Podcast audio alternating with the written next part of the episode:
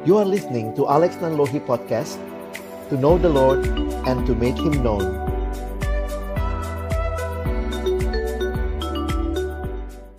Bapak di dalam surga kami bersyukur kesempatan Tuhan berikan kepada kami untuk bersama-sama kembali belajar akan kebenaran firman-Mu, diteguhkan di dalam pembinaan yang terakhir yang kami boleh sama-sama lakukan. Dan berdoa biarlah melalui setiap pembahasan dan sharing kiranya kami makin diteguhkan untuk melihat panggilan Allah bagi pelayanan pemuridan di kampus kami di Universitas Indonesia. Waktu ke depan kami persembahkan ke dalam tangan Tuhan, berkati hambamu yang menyampaikan setiap kami yang mendengar, dan juga berkati diskusi di antara kami, sehingga pada akhirnya kami bukan hanya jadi pendengar-pendengar firman yang setia, tapi mampukan kami dengan kuasa dari rohmu yang kudus, kami dimampukan menjadi pelaku-pelaku firman-Mu di dalam hidup kami, di dalam masa muda kami. Bersabdalah ya Tuhan, kami umat-Mu sedia mendengarnya dalam satu nama yang kudus, nama yang berkuasa, nama Tuhan kami Yesus Kristus. Kami menyerahkan pemberitaan firman-Mu. Amin. Shalom teman-teman sekalian, selamat sore. Bersyukur kesempatan ini Tuhan berikan kepada kita kembali. Dan hari ini saya akan menyampaikan tentang visi pemuridan. Dan dalam bagian ini nanti ada banyak waktu buat kita bisa tanya jawab. Jadi saya saya bisa menyampaikannya dengan ringkas, dengan singkat, karena saya juga dengar teman-teman sudah uh, ini ya, sudah mendengar uh, seri tentang visi pemuridan. Saya bersama dengan uh, beberapa teman, ada Bang Ray, ada Kak Bebet dari hukum UI juga, dan juga ada Kak Evin ya. Nah, kami membahas tentang visi pemuridan, dan hari ini saya ingin menegaskan lagi melihat apa yang sebenarnya menjadi bagian yang penting ketika teman-teman di menjadi pemimpin-pemimpin kelompok kecil ya. Jadi kita bicara pemuridan bukan sekadar satu program belaka, tapi mari kita melihatnya lebih personal lagi bagi kita semua. Kita dipanggil untuk menjadi murid ya, murid Kristus. Nah, Teman-teman, saya ingin mengajak kita melihat kenapa kita penting memahami sebenarnya apa sih yang sedang terjadi melalui proses kelompok kecil itu. Dan ini yang saya ingin mulai dengan mengajak kita memikirkan tentang murid Kristus, ya. Jadi, Abang akan mulai dengan bagian ini. Ada pertanyaan yang menarik kalau kita melihat tentang istilah Kristen dan istilah murid. Jadi sering kali orang bertanya Kristen atau murid. Nah, sebenarnya kalau kita perhatikan di dalam Alkitab kita di Perjanjian Baru, kalau kalian searching dalam bahasa aslinya, kata Kristen itu sebenarnya cuma muncul tiga kali. Memang kalau terjemahan LAI menulisnya sampai enam atau tujuh kali, tetapi di dalam bahasa asli Alkitab Perjanjian Baru, yaitu bahasa Yunani, istilah Kristen hanya muncul tiga kali. Dan menarik sekali, pemunculan istilah Kristen pertama kali ini muncul di kisah Rasul 11 ayat 26. Abang udah tulis semua uh, slide-nya, kalian bisa lihat di situ. Jadi uh, kalian bisa lihat uh, slide-nya kisah Rasul 11 ayat 26. Saya bacakan bagi kita sekalian. Mereka tinggal bersama-sama dengan jemaat itu satu tahun lamanya sambil mengajar banyak orang di Antioquia lah murid-murid itu untuk pertama kalinya disebut Kristen. Jadi kalau kalian perhatikan dari pembahasan kisah Rasul 11 ayat 26, maka baru di Antioquia lah diberikan Nah, ini sebenarnya julukan atau mungkin bulian, diejek, mereka disebut Kristen. Karena kalau kalian perhatikan, para penafsir mengatakan dari bentuknya, bukan mereka yang memilih nama Kristen, tetapi mereka disebut Kristen. Jadi nampaknya ini nama yang diberikan oleh orang-orang pada waktu itu ketika melihat ada sekelompok orang yang hidupnya mirip seperti Yesus. Jadi mereka yang disebut Kristen. Jadi orang-orang yang ada Kristus inside them, uh, in their life, begitu ya.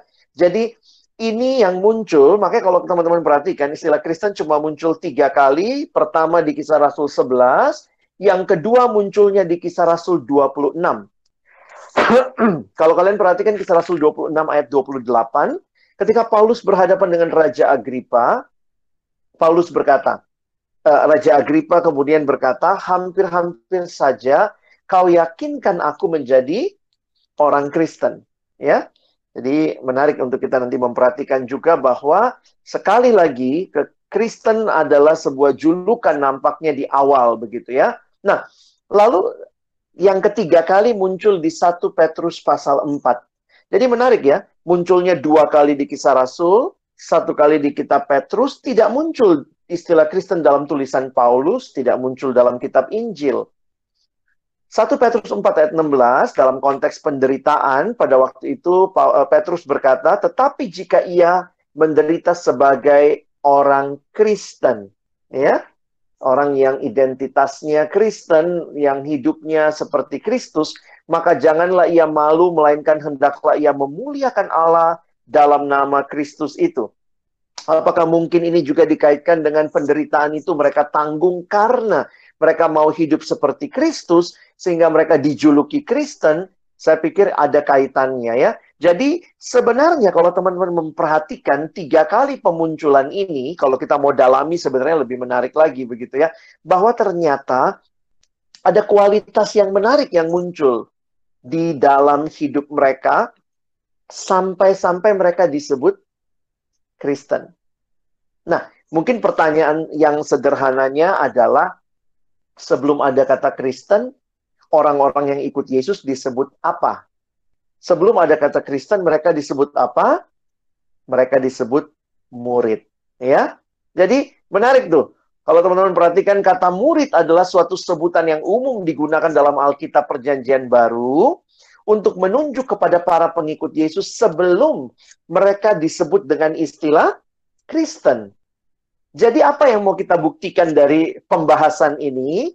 Saya harus katakan bahwa Kristen dan murid itu bukan kalau Kristen beda sama murid, tetapi kalau kalian melihat sejarahnya, melihat apa yang terjadi pada waktu itu, maka Kristen dan murid itu satu kesatuan. Kristen ya murid, murid ya Kristen.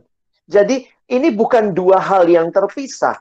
Jadi kalau kita memperhatikan, secara khusus setiap orang yang adalah Kristen dipanggil jadi murid karena kekristenan dan menjadi murid adalah hal yang sama.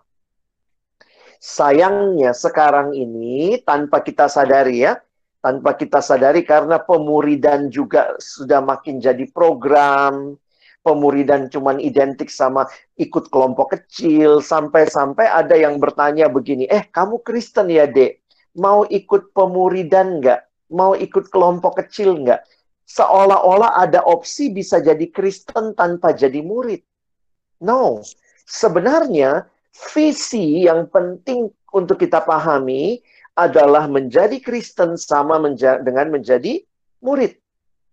Karena itu Dietrich Bonhoeffer mengatakan kalimat ini, Christianity without discipleship is always Christianity without Christ kekristenan yang tidak bicara pemuridan atau tidak jadi murid itu sama seperti Kristen tapi tanpa Kristus. Lucu ya? Nggak mungkin kita bicara Kristen tanpa Kristus. Namanya aja Kristen, ada Kristus di dalamnya. Nah ini kalau kalian mau mendalami, menarik juga memperhatikan bahwa ternyata yang dihayati atau dilihat orang-orang pada waktu itu adalah kehidupan para murid yang menyatakan Kristusnya. Makanya ingat ya, mereka nggak disebut Yesusten, apa Yesusen gitu ya, bukan Yesus dalam arti nama Yesusnya yang utama, tetapi gelar Yesus sebagai Kristus, sebagai Tuhan dan Juru Selamat, Christ, dan mereka disebut Christ jadi Christian, Christianity. Kristus jadi Kristen. Jadi orang-orang yang kehidupannya menunjukkan Yesuslah adalah Kristus yang berarti Yesus adalah Tuhan dan Juru Selamat. Nah teman-teman, ini hidup kayak apa ya yang ditunjukkan oleh murid-murid pada waktu itu yang bagi saya luar biasa. Bisa dilihat orang-orang dan mereka langsung bilang, wah ini orang yang mentuhankan Kristus. Jadi kalau kita bicara visi pemuridan dari se, uh, saya me, me, menegaskan apa yang kalian sudah dengar di podcast, tapi Abang ingin menegaskan lagi bahwa ini panggilan setiap kita yang sudah terima Yesus. Kita adalah dipanggil menjadi murid. Dan karena itu kalian juga mesti ingat, kalian jadi PKK pun nanti, kalian tetap status dasarnya adalah murid. Jadi kalau kalian perhatikan, sebenarnya panggilan yang kita pelajari dalam Matius 28 yang sering kali kita bahas, nanti saya akan angkat di akhir. Matius 28 ayat 19-20, karena itu pergilah jadikanlah semua bangsa muridku.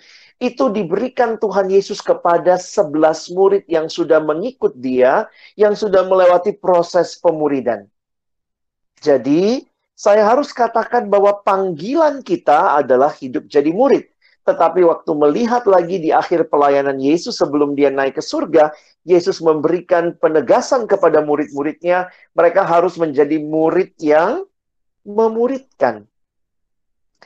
Jadi ini jadi panggilan yang saya pikir melekat pada diri setiap orang percaya. Teman-teman dan saya dipanggil untuk jadi murid, tapi juga kemudian sembari kita pergi dan melayani Tuhan, kita pun memuridkan. Tadi sebelum banyak yang datang, ada beberapa video yang diputar oleh pengurus, oleh panitia. Saya pikir videonya bagus, nanti kalian boleh dikasih linknya. Itu dijelaskan bahwa kita yang sudah jadi murid, dipanggil juga untuk terlibat membangun murid yang lain.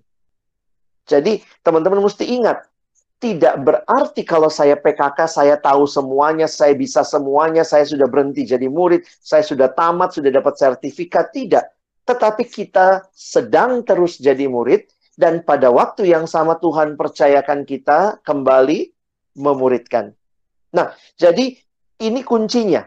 Kalau kalian lihat Yohanes 15, kalau orang nanya, jadi pemuridan itu apa bang? Pemuridan adalah sebuah proses pertama-tama kita terus jadi murid, lalu kita membangun hidup orang lain juga untuk jadi murid, perjalanan bersama ini adalah perjalanan yang disebut pemuridan, proses pemuridan, proses menjadi murid dan menjadikan orang lain murid.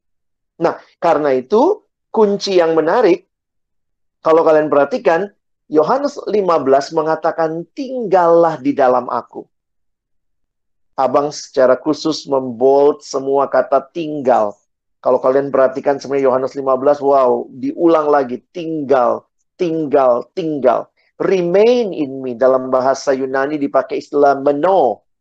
Stay, tinggal di dalam aku. Dan perhatikan ayat yang kelima, di luar aku, kata Yesus, kamu tidak dapat berbuat apa-apa.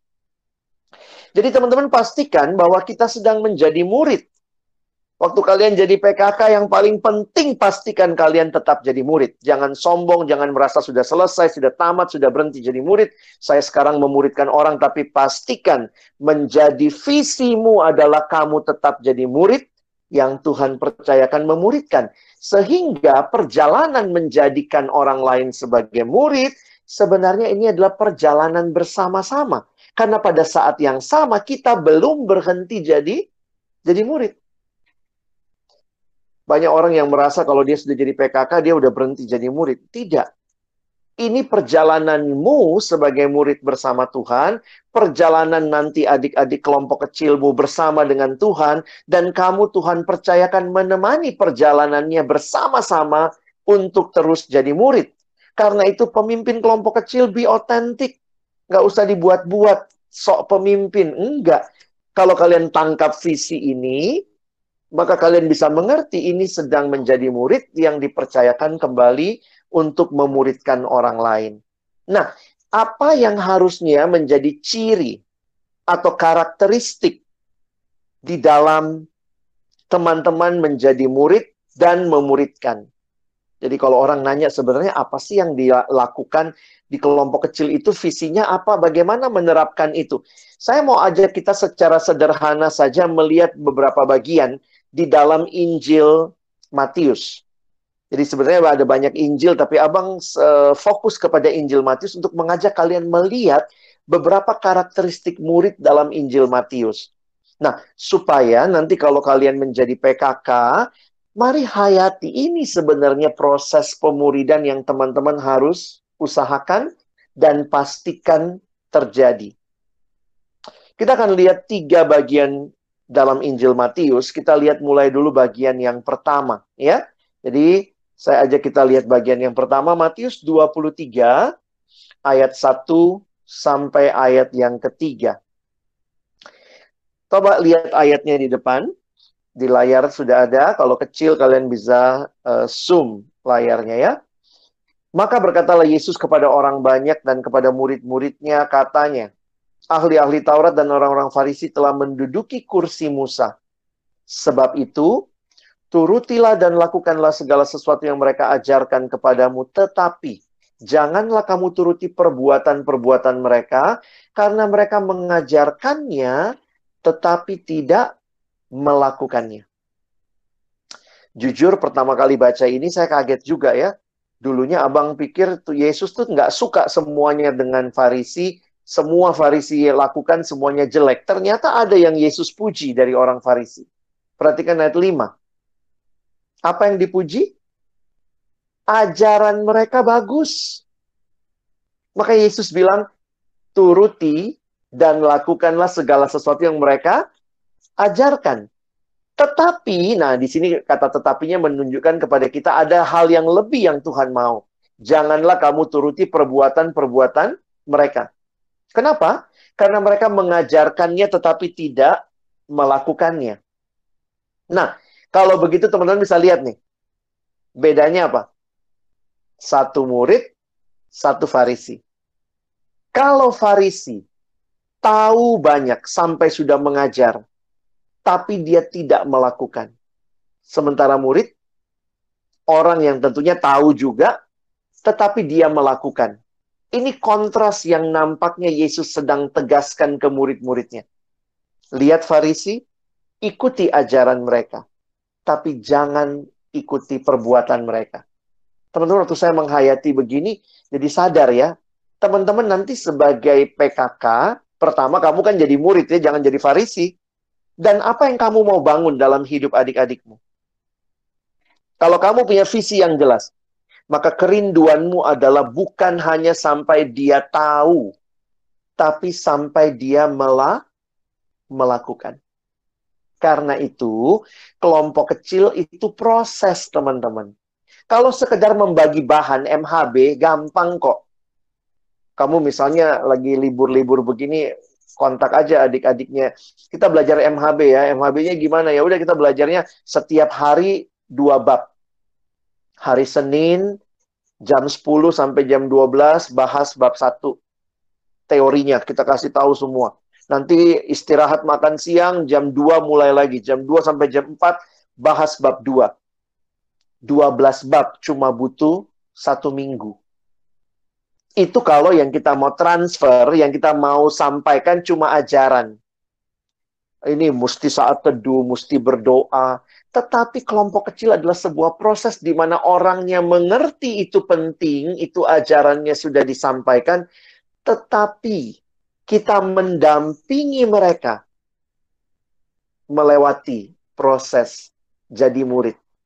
Belajar bagaimana bersaat teduh, sehingga jujur aja, kalau kita menghasilkan farisi gampang, bikin aja kursus. Tapi kelompok kecil bukan kursus. Kelompok kecil adalah sebuah perjalanan bersama membagi hidup melakukan firman. Jadi waktu awal-awal waktu ada anak kelompok kecil nanya ini kelompok apa sih kak? Kelompok belajar. Saya bilang iya, tapi bukan belajar bukan belajar uh, mata pelajaran begitu ya. Ketepatan waktu itu saya mimpin adik yang nggak satu jurusan. Kalau satu jurusan bisa sekalian ngajarin gitu ya. Tapi kemudian saya ingatkan, ingat ya, kita mau sama-sama belajar firman dan belajar melakukan firman. Pastikan kamu murid dan pastikan kamu membangun murid. Teman-teman, tentu nggak ada yang sempurna dalam banyak hal kita sudah tahu nggak dilakukan, tahu nggak dilakukan, tahu nggak saat teduh penting. Oh tahu, dilakukan nggak? Belum bang ya Farisi sih gitu ya. Tetapi perjalanan yang mau jadi murid, ada kerinduan terus belajar, terus kalau jatuh bangun lagi. Jadi sebenarnya arahnya jelas, arahnya tuh jadi murid. Bukan cuma jadi orang Farisi. Jadi teman-teman saya harap kita jelas banget. Kenapa kita perlu visi? Supaya tahu kita mau ngapain nih. Nanti ada anak orang terus ngapain? Oh saya cuma ngasih bahan sama dia. Oh ya udah ini bahan, pelajari, selesai tetapi bagaimana kita terlibat dalam jatuh bangunnya orang itu. Sama seperti dulu ketika mungkin pemimpin kelompok kecil kita membangun kita. Membangun apa? Supaya kita bukan hanya tahu firman, tapi melakukan firman. Jadi ini yang pertama. Yang kedua, masih dalam Injil Matius, Matius 7, 24 sampai 27.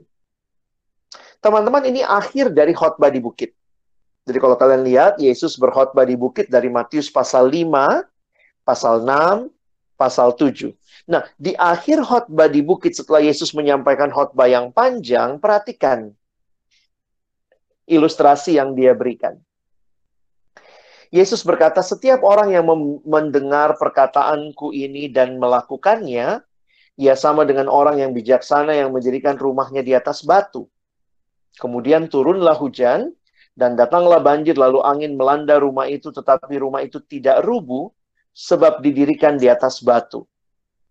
Tetapi setiap orang yang mendengar perkataanku ini dan tidak melakukannya, ia sama dengan orang yang bodoh yang mendirikan rumahnya di atas pasir. Kemudian turunlah hujan dan datanglah banjir, lalu angin melanda rumah itu sehingga rubuhlah rumah itu dan hebatlah kerusakannya. Teman-teman lihat, ada berapa jenis orang di sini yang Yesus sampaikan? Ya, betul, ada dua. Orang apa dan orang apa? Hmm, jangan buru-buru masuk orang yang bangun rumah, orang yang di atas batu, satu bangun rumah di atas pasir. Itu ilustrasinya. Perhatikan, Yesus bilang ada dua jenis orang. Pertama, dia sebut orang bijaksana. Yang kedua orang bodoh, itu yang bijak sini nih. yang bodoh ya. Satunya bijaksana, bijak sorgawi begitu ya. Nah, gambarannya menarik. Apa persamaan keduanya? Orang bijaksana dan orang bodoh. Lihat persamaannya. Ayat 24, setiap orang yang mendengar perkataanku ini. Itu orang bijaksana kalau dia melakukannya. Dan di ayat 26, orang juga yang dengar perkataanku tapi tidak melakukannya. Dia disebut sebagai orang orang bodoh. Jadi persamaannya sama-sama dengar firman. Perbedaannya yang satu taat, mendengarkan, melakukan, yang satu tidak. Teman-teman ini penegasan aja sama kan kayak yang tadi ya. Jadi ternyata dalam dalam pelayanan atau dalam panggilan pemuridan, ingat loh, Yesus baru selesai ngajar kepada murid-muridnya khotbah di bukit. Dan dia menegaskan kepada muridnya, selesai kamu dengar ini semua ada dua pilihan. Kamu jadi orang bijaksana atau jadi orang bodoh. Nah teman-teman, kita yang mana? Murid itu adalah tentunya orang bijaksana yang dengar firman dan melakukan. Dan prosesnya adalah sebuah proses pemuridan. Dan proses pemuridan ketika teman-teman juga membimbing orang lain. Membimbing mereka sekali lagi bukan supaya tahu banyak ayat semata. Bisa hafal Alkitab, bisa tahu ada ayat di sini, bisa argumentasi.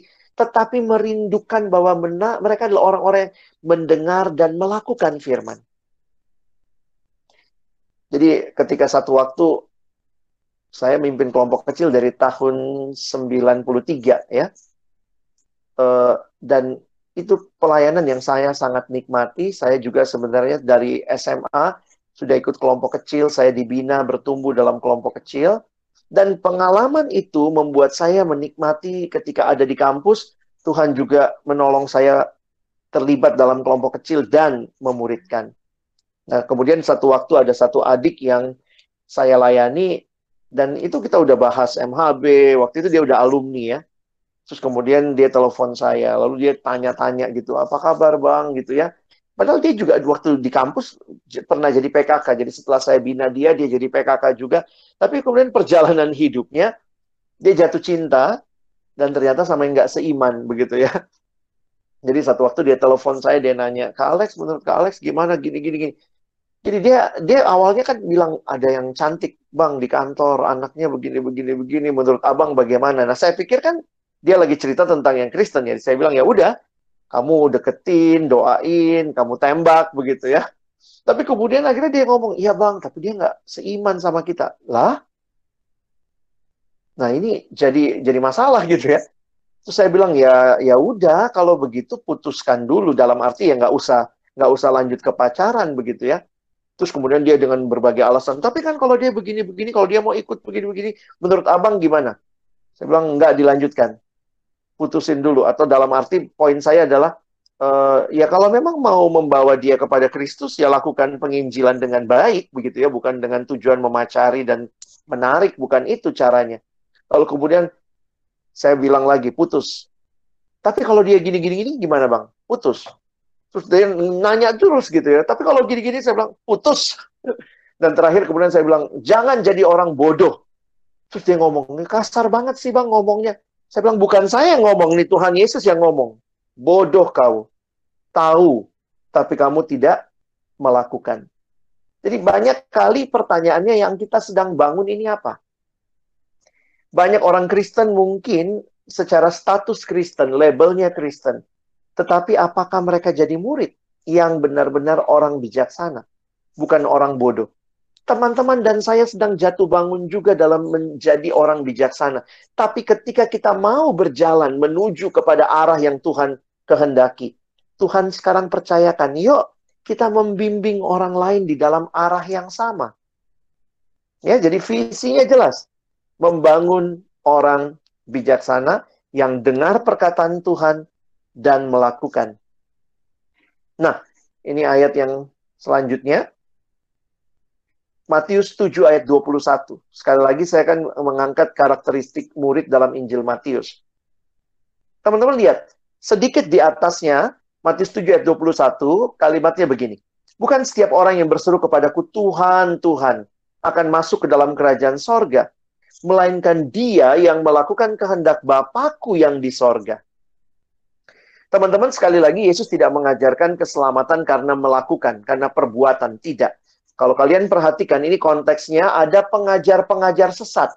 Yang kemudian hidup mereka tidak sesuai dengan apa yang mereka sampaikan Nah, ketika itulah Tuhan berkata, bukan setiap orang yang berseru kepadaku Tuhan, Tuhan akan masuk ke dalam kerajaan sorga, tetapi dia yang melakukan kehendak Bapakku yang di sorga. Maksudnya apa? Kalau betul dia murid, dia akan menyatakannya di dalam kelakuannya. Teman-teman, sekali lagi, waktu saya membaca dan merenungkan Injil Matius, saya cukup amazed, kagum dengan kalau ditanya jadi murid itu bagaimana sih? Mungkin ya, kalau kalian lihat surat Paulus ada juga gambaran jadi murid, di surat Petrus ada juga gambaran jadi murid. Tapi saya sangat senang menggunakan gambaran ini karena di Injil Matius murid itu sederhana. Orang yang tahu dan melakukan. Lihat ya gambarannya ya. Jadi teman-teman visi kita apa? Ya visi kita jadi murid dan membawa orang lain jadi murid. Itu sederhananya memimpin kelompok kecil. Saya lagi jatuh bangun, Bang. Saya belum sempurna. Makanya kamu dikasih kepercayaan untuk berjalan bersama. Karena dalam banyak hal saya juga melihat kadang-kadang Tuhan memakai adik-adik kelompok kecil kita nolongin kita bahkan. Jadi kesempatan, jadi jangan berpikir kalau saya memimpin cuman saya yang memberikan dia pertumbuhan. Tapi dalam banyak hal Tuhan juga memakai adik-adik teman-teman yang kita bina. Memberikan pertumbuhan bagi kita. Jadi kita sedang membangun murid. Dan saya kagum sekali lagi dengan penekanan Injil Matius terhadap melakukan. Makanya sejak abang mengerti ini, nah doa saya sejak itu ya banyak yang ngopi doa gitu ya. Saya selalu berdoa, Tuhan tolong saya Tolong kami bukan cuma jadi pendengar firman, tetapi jadi orang-orang yang melakukan firman. Ini dasarnya kenapa saya mulai berdoa seperti itu. Itu doa pemuridan. Lalu kemudian banyak yang dengar, ada yang senang, ada yang pakai juga saya tidak dapat uh, bukan saya saya bukan menggunakan pemahaman Yakobus memang ya Yakobus juga kan melakukan iman tanpa perbuatan mati. Tapi ketika saya belajar dari ayat ini, saya belajar kemudian berdoa dalam konteks ini. Tolong kami, bukan jadi farisi, tahu banyak. Bukan cuma jadi orang bodoh yang dengar banyak. Tapi kami mau jadi orang-orang yang tahu, dengar, dan melakukan. Karena itulah artinya jadi murid. Jadi kalau kalian memahami mungkin hari ini baru tahu gitu ya, itu sebenarnya bagi saya doa pemuridan. Matius pasal 28 ayat 19 20, kalimatnya juga sebenarnya menarik. Pergilah jadikanlah semua bangsa muridku dan baptislah mereka dalam nama Bapa, Anak dan Roh Kudus dan ajarlah mereka segala teori kekristenan. Begitu ayatnya? Enggak ya? Nah, lihat ayatnya nih ajarlah mereka melakukan. Visi pemuridan bukanlah visi membagi ilmu agama, bukan visi membagi pengajaran Kristen supaya orang bisa ikut cerdas cermat Alkitab, tetapi visi pemuridan tentu ada ajaran yang dibagikan, tentu ada pemahaman yang disampaikan, tetapi kerinduannya adalah supaya ada hidup yang serupa dengan Kristus, mengalami transformasi. Karena itu fokusnya adalah ajarlah mereka melakukan. Bisa dapat visi ini? Kalau orang bilang Matius 28 visinya adalah jadikan semua bangsa murid, maka saya menegaskan lagi murid seperti apa? Murid yang kenal siapa Kristus dan hidupnya diubahkan melakukan menjadi seperti Kristus. Teman-teman, bagian kita taat. Kalau teman-teman mau jadi murid, mau memuridkan ya taat lakukan bagianmu. Dan dalam ketaatanmu percayalah Tuhan kok yang akan memberi pertumbuhan. Allah yang akan kasih pertumbuhan. Dan kembali kesadaran ini 1 Petrus 5 ayat 10 Allah sumber segala karunia yang telah memanggil kamu dalam Kristus kepada kemuliaan yang kekal akan melengkapi kalau kau bilang, bang, aku takut. Ya siapa yang nggak takut? Saya juga takut awal-awal yang jadi PKK. Tapi menghayati tadi ya, akan melengkapi, meneguhkan, menguatkan, mengokohkan kamu. Kamu nggak percaya, berarti kamu meragukan Tuhan. Saya masih takut. Ya. Ini baca ayatnya baik-baik deh. Hayati pelan-pelan bilang, Tuhan tolong saya percaya. Saya ini terlalu percaya diri sampai saya nggak percaya Tuhan. Kalau kamu percaya diri, makanya kamu dan saya juga waktu itu ya, takut. Nanti kalau anaknya nanya gimana kalau dia nggak bisa jawab gimana saya nggak bisa jawab gimana. Itu karena kita mungkin tanda kutip merasa diri kita harus menjadi segala-galanya. Tapi dalam banyak hal ternyata perjalanan memimpin orang dalam kelompok kecil dalam pemuridan adalah pengalaman membawa dia kenal Tuhan. Bukan sekadar bergantung sama kita. Dan ingat tadi Matius 28 dikatakan apa Pergi jadikanlah semua bangsa muridku dan bagian terakhir dikatakan dan ketahuilah aku menyertai kamu senantiasa. Kenapa Tuhan menyertai ya? Saya pikir karena pemuridan nggak gampang, nggak mudah. Tuhan nggak panggil, ayo ikut pemuridan lalu dia tinggalin. Tuhan yang panggil engkau dan saya. Tuhan yang akan meneguhkan, menguatkan. Pertanyaannya kita percaya nggak? Atau kita masih ragu? Sebenarnya kalau engkau dan saya ragu, pengalaman saya, keraguan itu karena saya merasa diri saya harus bisa segalanya, harus mampu segalanya, barulah saya memimpin. Kalau kita sempurna baru memimpin, maka tunggu Tuhan Yesus datang kedua kali, nanti di surga baru kamu mimpin. Tapi di sana nggak butuh pemimpin ternyata ya. Tuhan Yesus yang mimpin langsung. Waktu engkau dan saya tidak sempurna, tidak layak, masih bergumul, tapi Tuhan percayakan, ada bagian hidupmu yang kau sudah jadi murid. Yuk, bangun orang lain jadi murid juga. Kiranya visi pemuridan hari ini ditegaskan kembali. Jadi murid. Murid yang tahu firman, dengar firman baik-baik, dan melakukan firman. Dan dipanggil membangun orang lain. Jadi murid. Dan Tuhan berjanji, engkau dan saya akan dia sertai dalam tugas yang berat ini. Tidak mudah, tapi kehadirannya, penyertaannya sungguh nyata. Kiranya Tuhan menolong kita untuk benar-benar menjawab apa yang menjadi ketekunan, ke keyakinan yang dia berikan bagi kita ya. Teman-teman bukan menjawab tim rek, teman-teman tidak menjawab panitia, kalian menjawab Tuhan yang panggil kamu. Kalau kamu merasa Tuhan nggak panggil saya, stop, nggak apa-apa. Tapi kalau kamu dipanggil dan kamu lari dari panggilan, maka ingat yang rugi kamu sendiri. Karena sebenarnya proses pertumbuhan ini juga Tuhan sediakan bukan hanya bagi yang dipimpin, tetapi juga bagi yang memimpin. Ya, Tuhan menolong kita jadi pelaku-pelaku firman. Amin. Saya berhenti sampai sini. Silakan dek kalau kita bisa masuk ke selanjutnya ya. Siap. Terima kasih Bang Alex untuk pemberitaan firman hari ini. Nah, teman-teman di pembinaan kali ini ada yang beda dan lebih menarik dari pembinaan-pembinaan sebelumnya. Nah, kita akan saling sharing uh, kepada teman-teman sama CPK UI. Kita akan sharing melalui Mentimeter. Mungkin teman-teman sekarang boleh buka menti.com lalu masukkan kode 943899.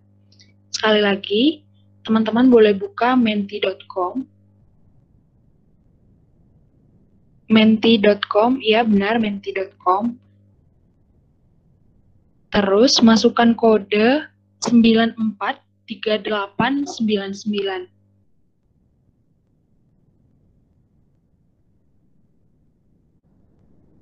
Nah, teman-teman, uh, melalui Mentimeter ini, kita akan tanya-tanya sama Bang Alex, gimana kira-kira pengalaman Bang Alex jadi PKK mungkin menghadapi juga ketakutan seperti teman-teman. Nah, kalau dilihat dari Mentimeternya, yang paling banyak, sekitar 34%, itu belum bisa menjadi teladan. Mungkin Bang Alex boleh share, mungkin pernah mengalami ketakutan seperti ini, atau gimana mungkin menghadapi ketakutan yang seperti ini, Bang? Iya, uh, semua kita kembali belum ada yang sempurna ya. Jadi memang tidak bisa menjadi teladan itu banyak ditakutkan dan termasuk juga ketakutan saya waktu itu. Cuma waktu itu yang menarik adalah Tuhan memberikan saya punya teman-teman yang jadi begini.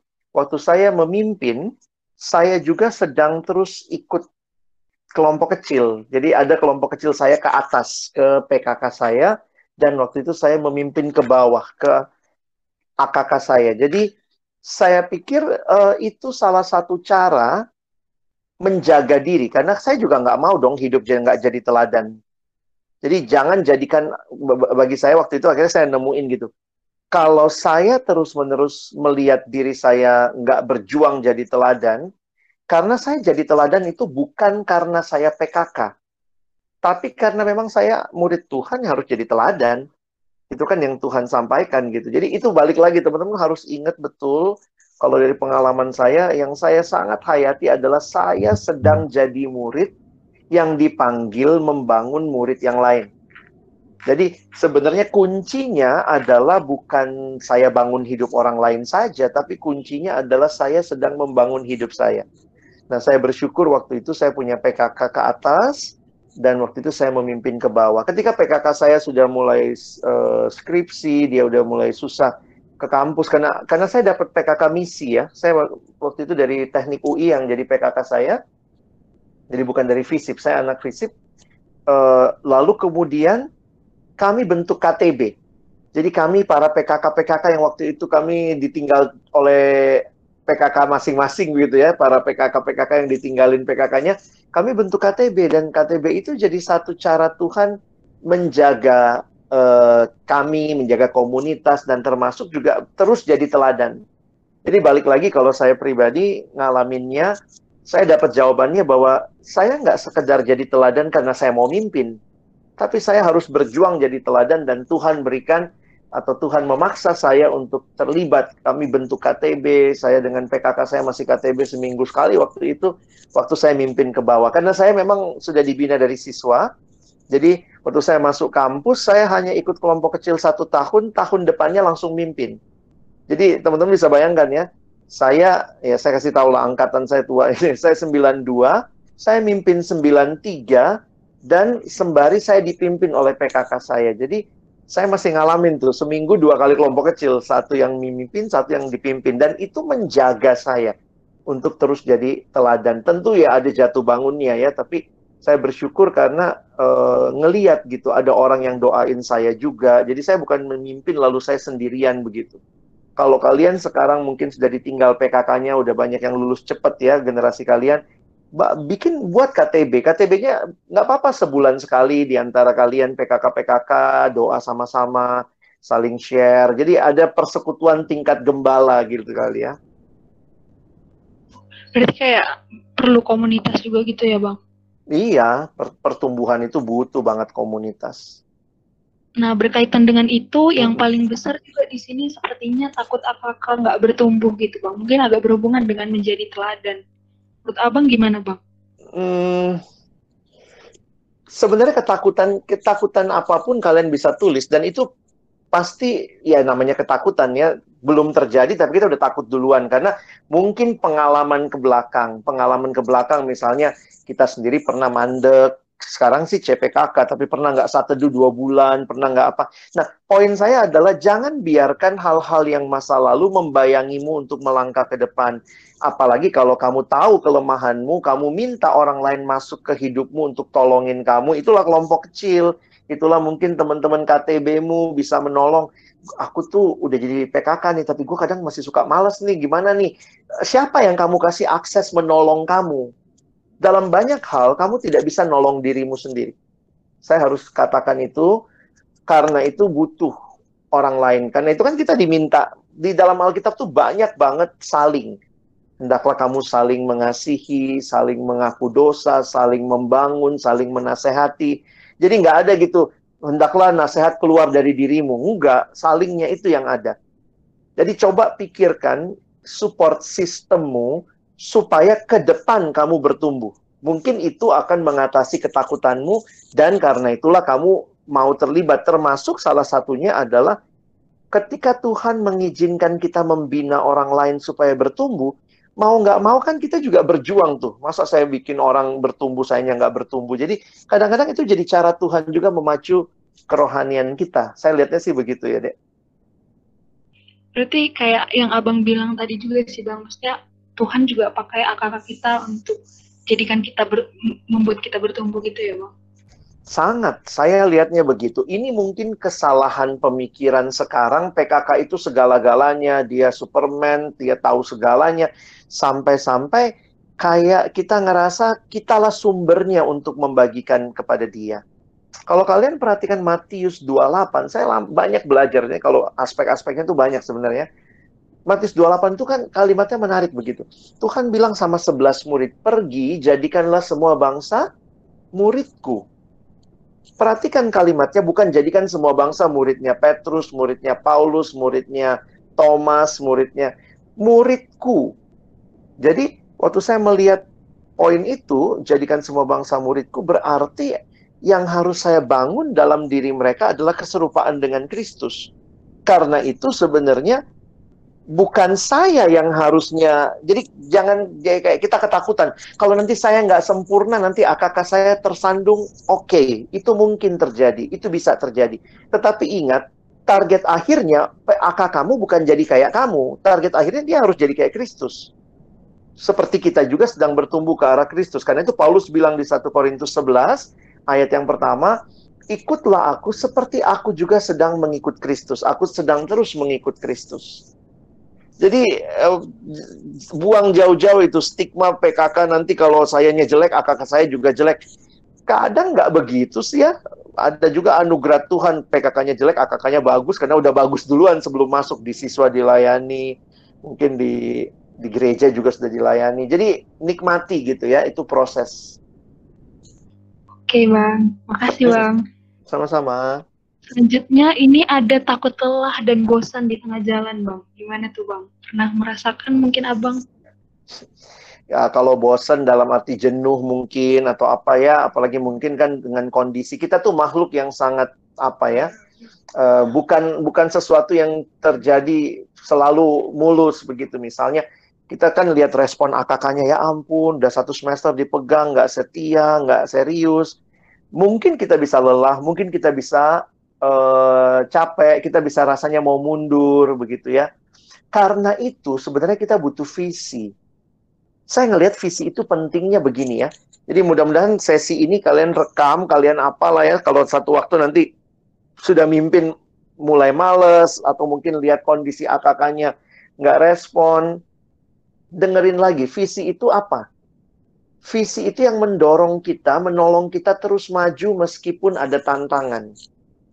Saya lihat beberapa orang dengan misalnya ya sama lah ya kalau kayak kita kuliah ya kita punya visi adalah lulus dengan IP yang baik maka kita berjuang tuh. Ada bosennya, ada juga. Jangan bilang nggak ada. Kadang-kadang bosen, terus dapat dosen yang nggak enak, udah kerjain tugas bagus dicoret-coret sama dosennya, nggak dihargai. Tapi itu bukan berarti kita mundur. Tapi mari terus maju. Kenapa? Ada visi, ada ada sesuatu di depan yang sedang kita mau bentuk, eh, mau, mau, mau capai. Sehingga saya akhirnya melihat begini ya, di dalam kebosanan, kejenuhan, saya berjuang mengatasi itu, ternyata itu juga proses pertumbuhan jadi murid loh. Jadi kalau kamu lagi ngalamin seperti itu, jujurlah dengan hal itu dan coba cari jalan keluarnya. Jadi uh, saya nggak mau saya nggak mau janjiin, oh kalau nanti mimpin visimu jelas nggak mungkin ada capek-capeknya, nggak mungkin ada perasaan mau mundurnya. Pasti ada, tetapi kamu harus kembali lihat kepada Tuhan, bangun support system yang baik, supaya kamu bisa terus maju. Nah ini yang saya lihat sekarang kayaknya kalian karena saking sibuknya kali ya, jadi banyak yang melayani tapi nggak punya support system, nggak punya teman KTB, nggak punya apa. Jadi saya pernah juga mendengar begitu, iya bang, dia udah nggak pernah datang, jadi pengurus tapi dia mundur di tengah jalan, dikontak nggak bisa, semua orang dia hindari. Saya pikir loh sampai kayak begitu banget, berarti mungkin support sistemnya nggak terbiasa punya teman-teman yang kepadanya dia bisa berkeluh kesah apa adanya gitu ya. Mungkin kita perlu memikirkan serius nasihat Alkitab. Kita nggak bisa seorang diri termasuk untuk bertumbuh dan melayani. Oke bang, siap mm. Yang selanjutnya ini terkait kayak panggilan sih bang. Belum tahu yeah. ini panggilan Tuhan atau bukan. Gimana tuh bang? kalau saya ngelihatnya jangan bilang panggilan kali ya. Mungkin juga ini pertanyaannya kan karena umum ya. Kita buat pertanyaan umum. Panggilan itu udah jelas. Udah jelas banget tadi Alkitab bilang harus jadi murid yang memuridkan. Kan itu itu panggilan Allah buat kita. Pergi jadikanlah semua bangsa muridku. Jadi sebenarnya ini bukan masalah panggilan. Kalau panggilan kalian udah jelas nggak taat ya berarti kalian nggak nggak serius gitu. Mungkin panggilannya adalah apakah harus jadi PKK di kampus sekarang? Jadi itu yang sebenarnya kalian mesti gumulkan.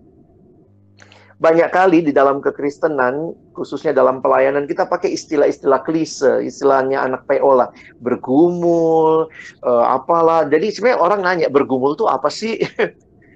Misalnya ditawarin jadi PKK, terus ya, iya deh minta waktu dua bulan. Habis minta waktu dua bulan, minta waktu doain. Habis doain dua bulan, nanti minta lagi waktu. E, Kak, perpanjang lagi dua minggu Kenapa minta belum dapat firman? Saya jujur aja harus katakan kadang-kadang jangan lebay ya, jangan me, jangan merohanikan hal-hal yang sangat jelas.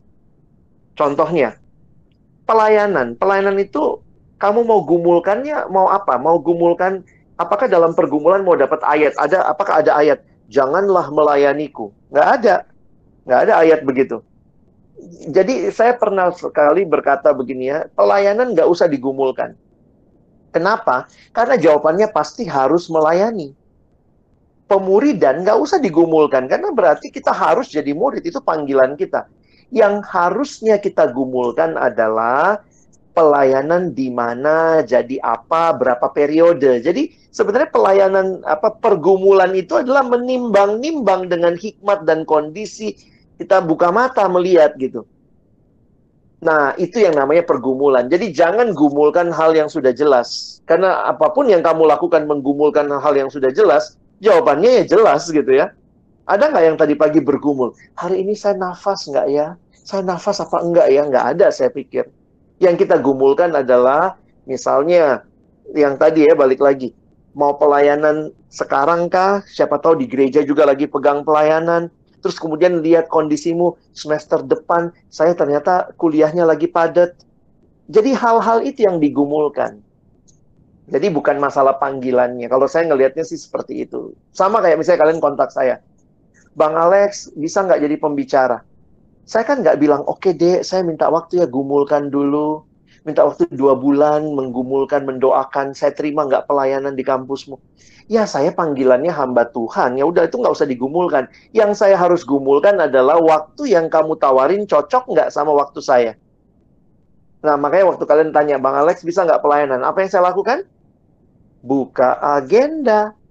Jadi pergumulan saya adalah buka agenda, melihat, wih, ini nggak bisa nih, ada pelayanan, sudah ada pelayanan. Jadi itu poinnya. Bergumullah untuk hal yang tepat, supaya jadi jangan kaitkan dengan panggilan, karena panggilan dalam banyak hal itu udah, udah cukup jelas. Bisa dipahami? Oke, Bang. Mm -mm. Uh, tapi aku tiba-tiba keinget gini, Bang, terkait hmm. tadi Abang bilang uh, support system. Kadang-kadang hmm. kan yang jadi teman dekat kita adalah TKK kita atau PKK kita mm -hmm. gitu.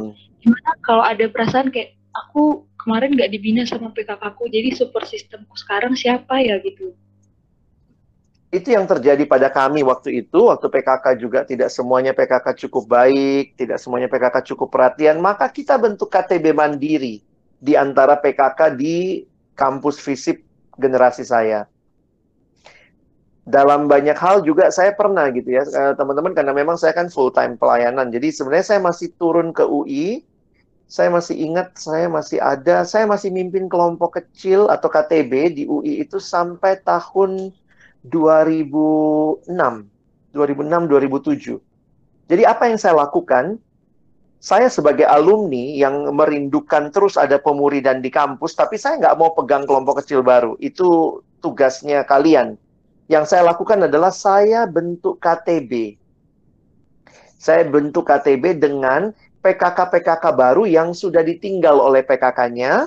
Saya bentuk KTB waktu itu bertiga. Jadi divisipkan cowok yang mimpin kelompok kecil cuma tiga orang. Tiga orang ini yang saya KTB. Nah KTB kami juga cuma sebulan sekali. Sebulan sekali saya jadi support sistemnya buat adik-adik saya yang sedang memimpin kelompok kecil di visip.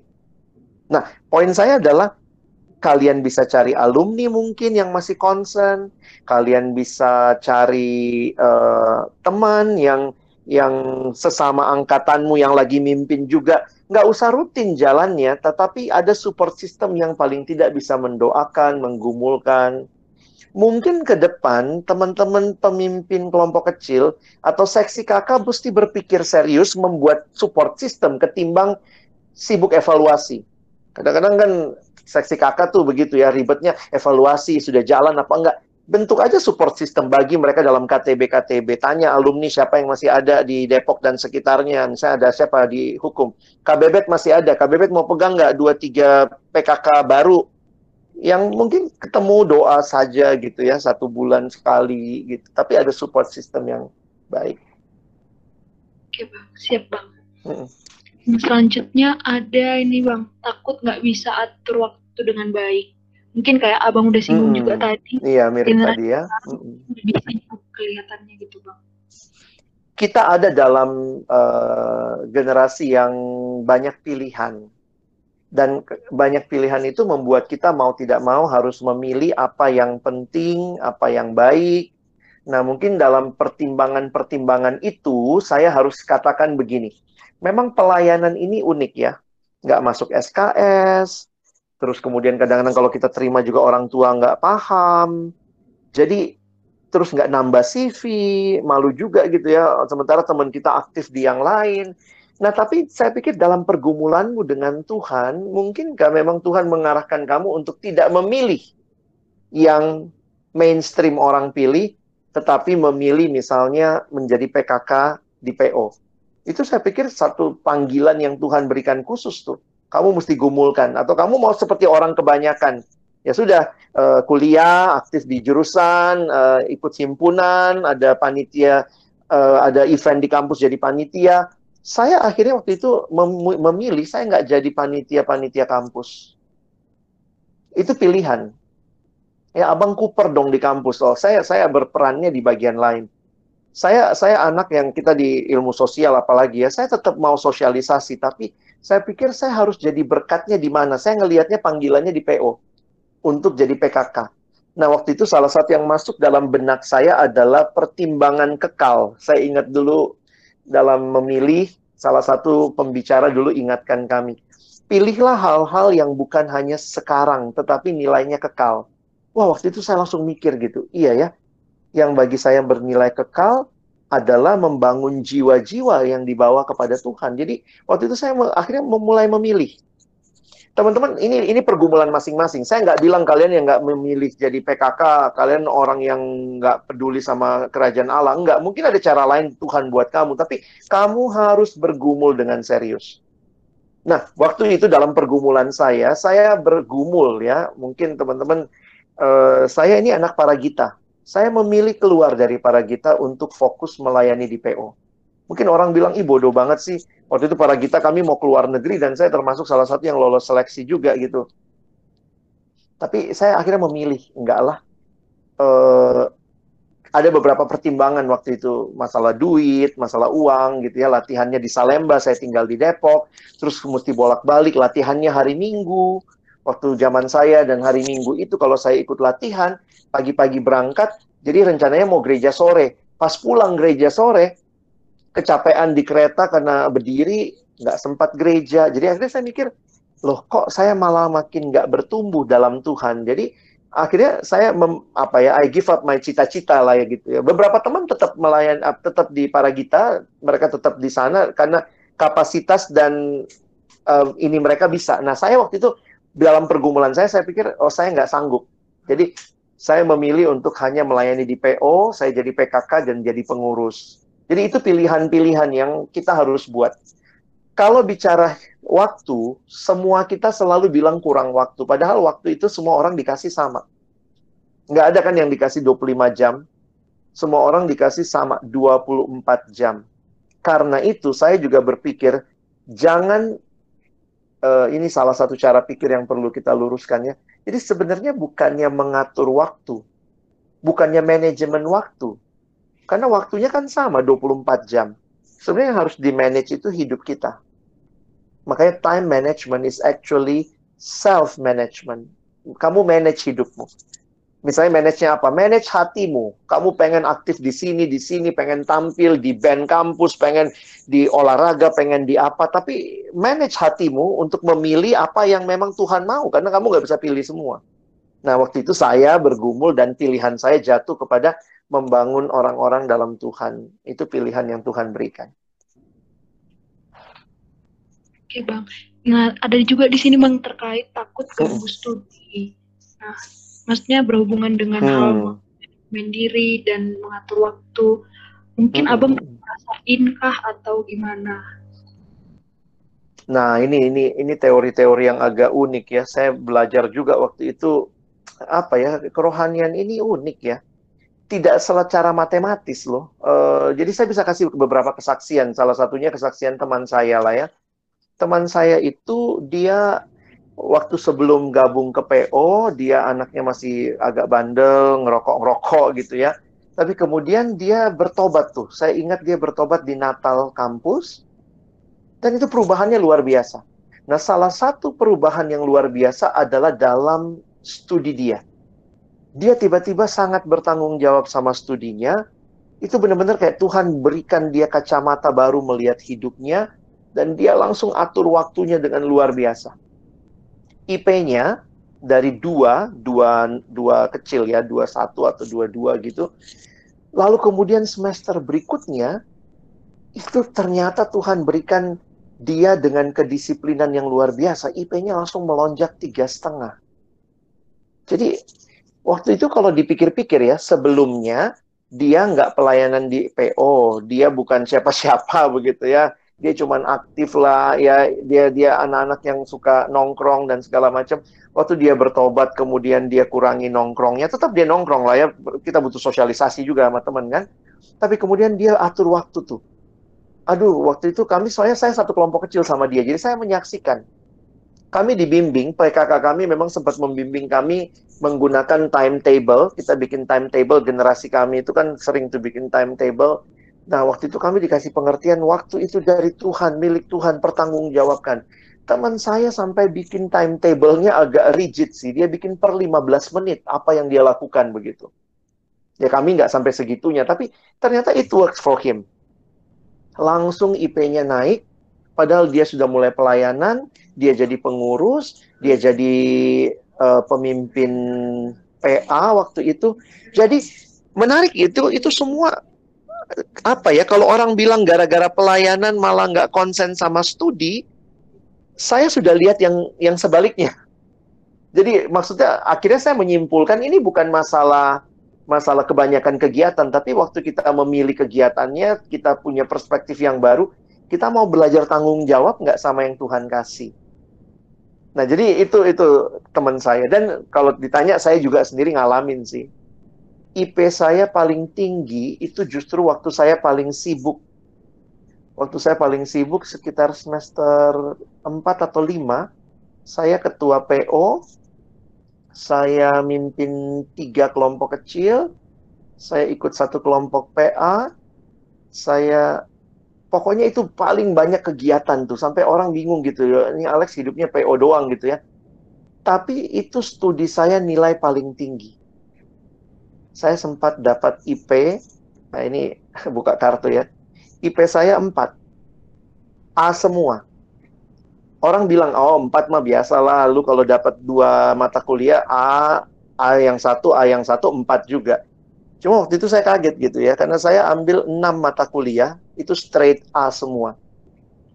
Itu jujur aja saya kaget banget gitu. Saya juga kaget, tapi saya jadi sadar ternyata pelayanan tidak membuat saya mengabaikan studi, tapi lebih bertanggung jawab. Karena saya tahu waktu saya nggak banyak. Saya maksimalkan. Lalu kemudian sebenarnya saya jadi asisten dosen juga. Jadi uh, saya memang pilih jalur itu ya. Saya jalur uh, akademis jadi saya jadi asisten dosen.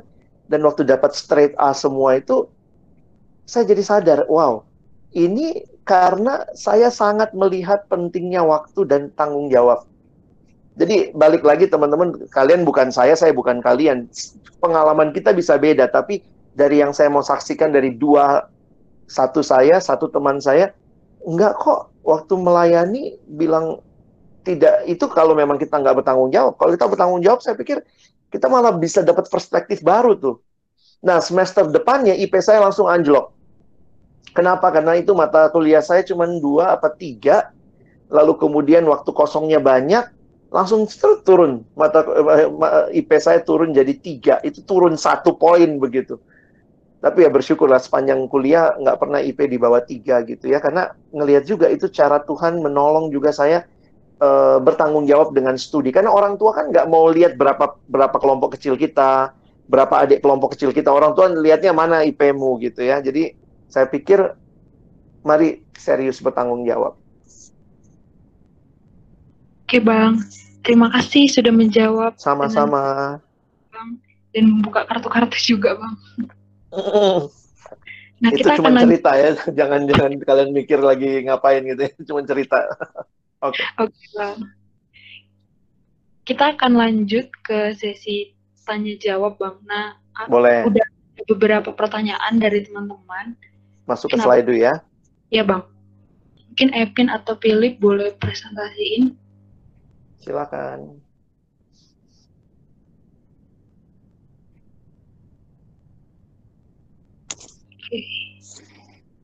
Oke deh, nunggu Epin dan Philip. Mungkin aku bisa baca pertanyaan yang paling banyak like-nya.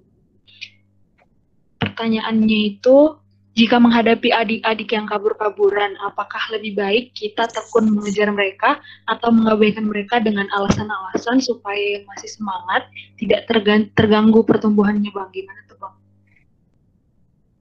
Bisa diulangi sebentar?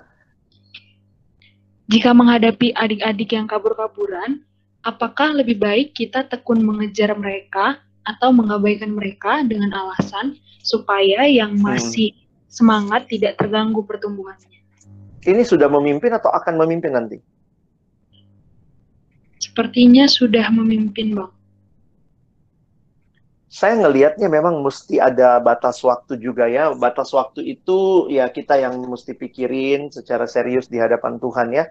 Misalnya kalau saya dulu ya, saya pengalamannya begini. Uh, saya akan kejar saya akan kejar mati-matian dulu satu semester itu kalau saya pakai istilah grace periodnya itu waktu anugerahnya satu semester itu saya kejar, saya teleponin, saya WA. Dulu kan belum ada WA ya, masih saya teleponin, saya bikinin surat, saya saya ingetin.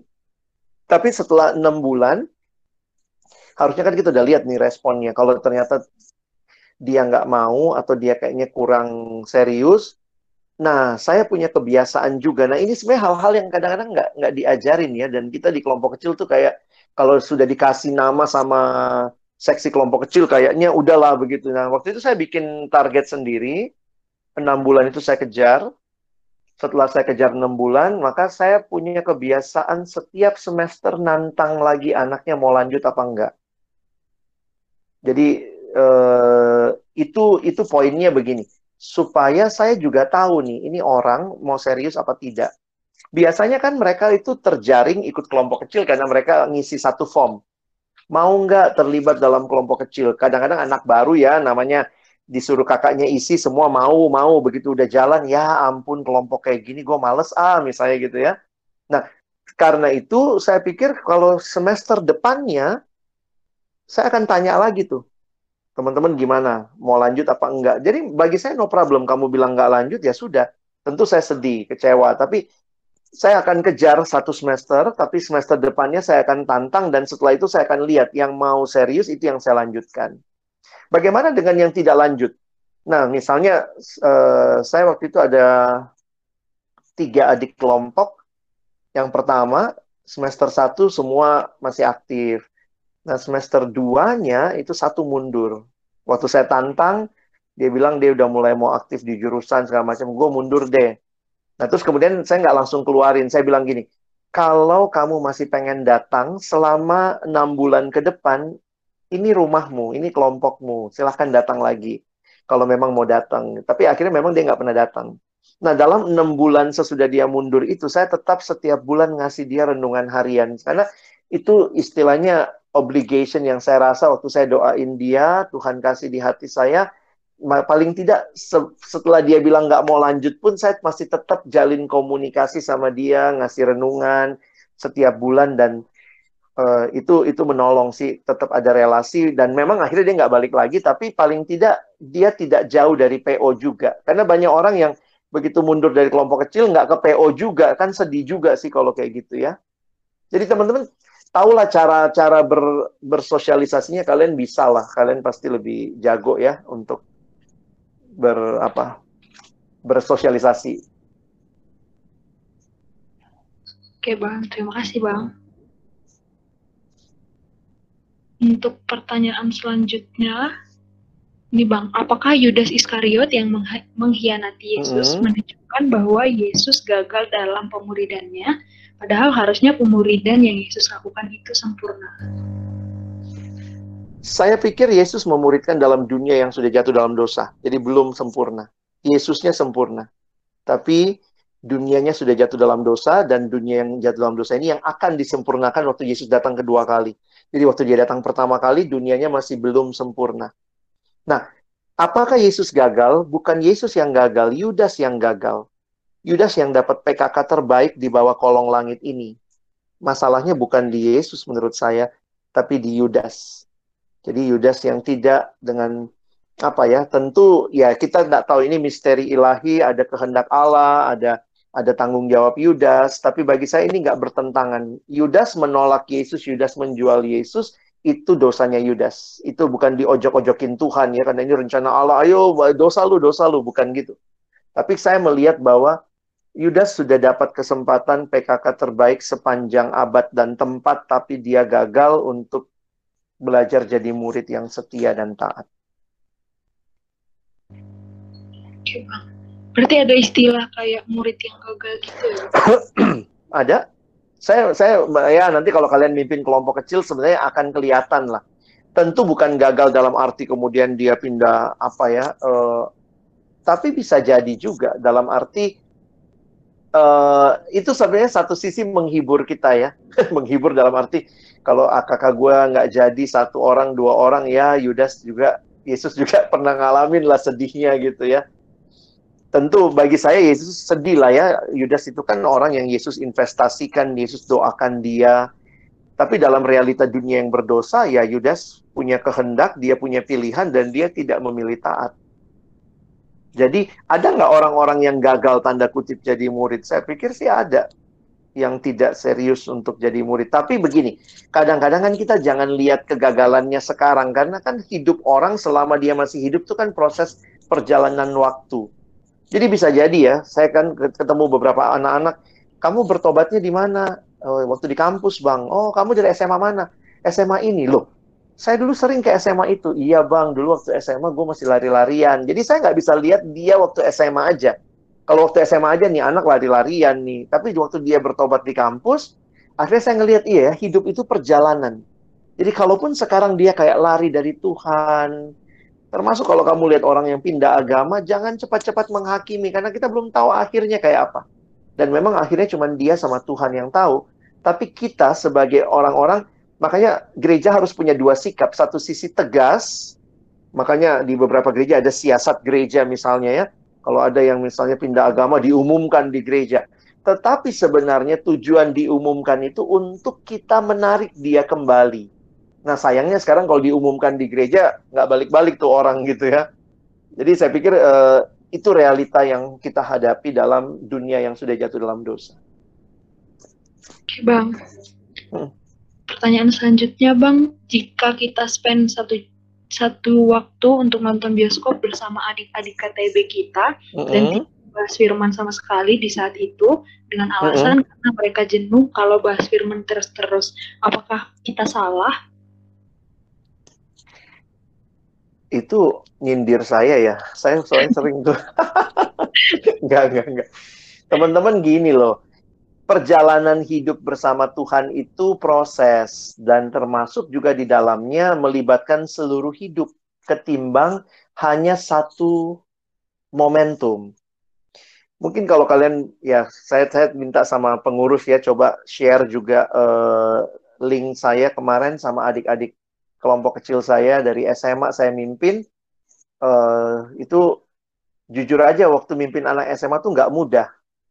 Karena um, ya mereka gimana ya males aja kalau terus-terusan hanya baca apa belajar bagian firman lalu kemudian kayak cuman PA biasa. Jadi saya waktu itu muter otak tuh. Muter otak juga maksudnya muter otaknya bisa macam-macam. Sekali-kali kita jalan-jalan sekali-kali kita makan bareng. Tetapi termasuk begini, kalau mereka bosan dengar firman, maka saya harus putar otak bagaimana supaya mereka bisa menikmati firman dengan presentasi yang yang menarik. Itu itu poin saya. Jadi kalau malas malas gali firman lalu kemudian kamu langsung ya sudahlah kita jalan-jalan minggu ini ke kebun binatang, minggu depan bioskop, minggu depan makan bareng akhirnya memang nggak nggak masuk bahan juga. Nah, kalian harus berjuang menyampaikan bahan dengan menarik. Nah, itu saya pikir uh, perjuangan ke depan untuk para PKK yang mem, apa memimpin generasi yang makin cepat bosan ini, ya. Nggak dosa kok, Dek. Yesus kan nggak selamanya ngajar ya, dia juga kadang-kadang jalan-jalan sama muridnya gitu. Oke, Bang kita ke pertanyaan berikutnya. Bagaimana jika kita mendapat AKK yang ternyata belum percaya Tuhan? Apa tetap gabung ke AKK lain yang sudah mengaku percaya atau pisah dulu, Bang? Saya melihat ada kekuatan kelompok. Kekuatan kelompok itu membuat saya mem, mem, tetap kalau ditanya sekarang ya, saya memang kamu mesti lihat kasusnya. Kalau ternyata dia nggak percaya Tuhannya itu parah banget ya jangan digabung. Dalam arti takutnya kalau digabung dia yang mempengaruhi yang lain. Apalagi kalau kamu PKK yang agak laid back, yang agak diam, agak susah argumen, lalu tahu-tahu dia yang ngomong, iya teman-teman nggak ada Tuhan tuh gitu ya. Walah dia ngacoin iman temennya. Tapi kalau dia very honest quest, mau benar-benar cari dengan tulus, mau kenal Tuhan dan kamu lihat dia mau datang kelompok di mana ada temennya yang lain, tetaplah nikmati kebersamaan dengan teman-temannya, tapi miliki waktu-waktu pribadi untuk ngobrol sama dia, meyakinkan dia tentang kehadiran Tuhan, keberadaan Tuhan.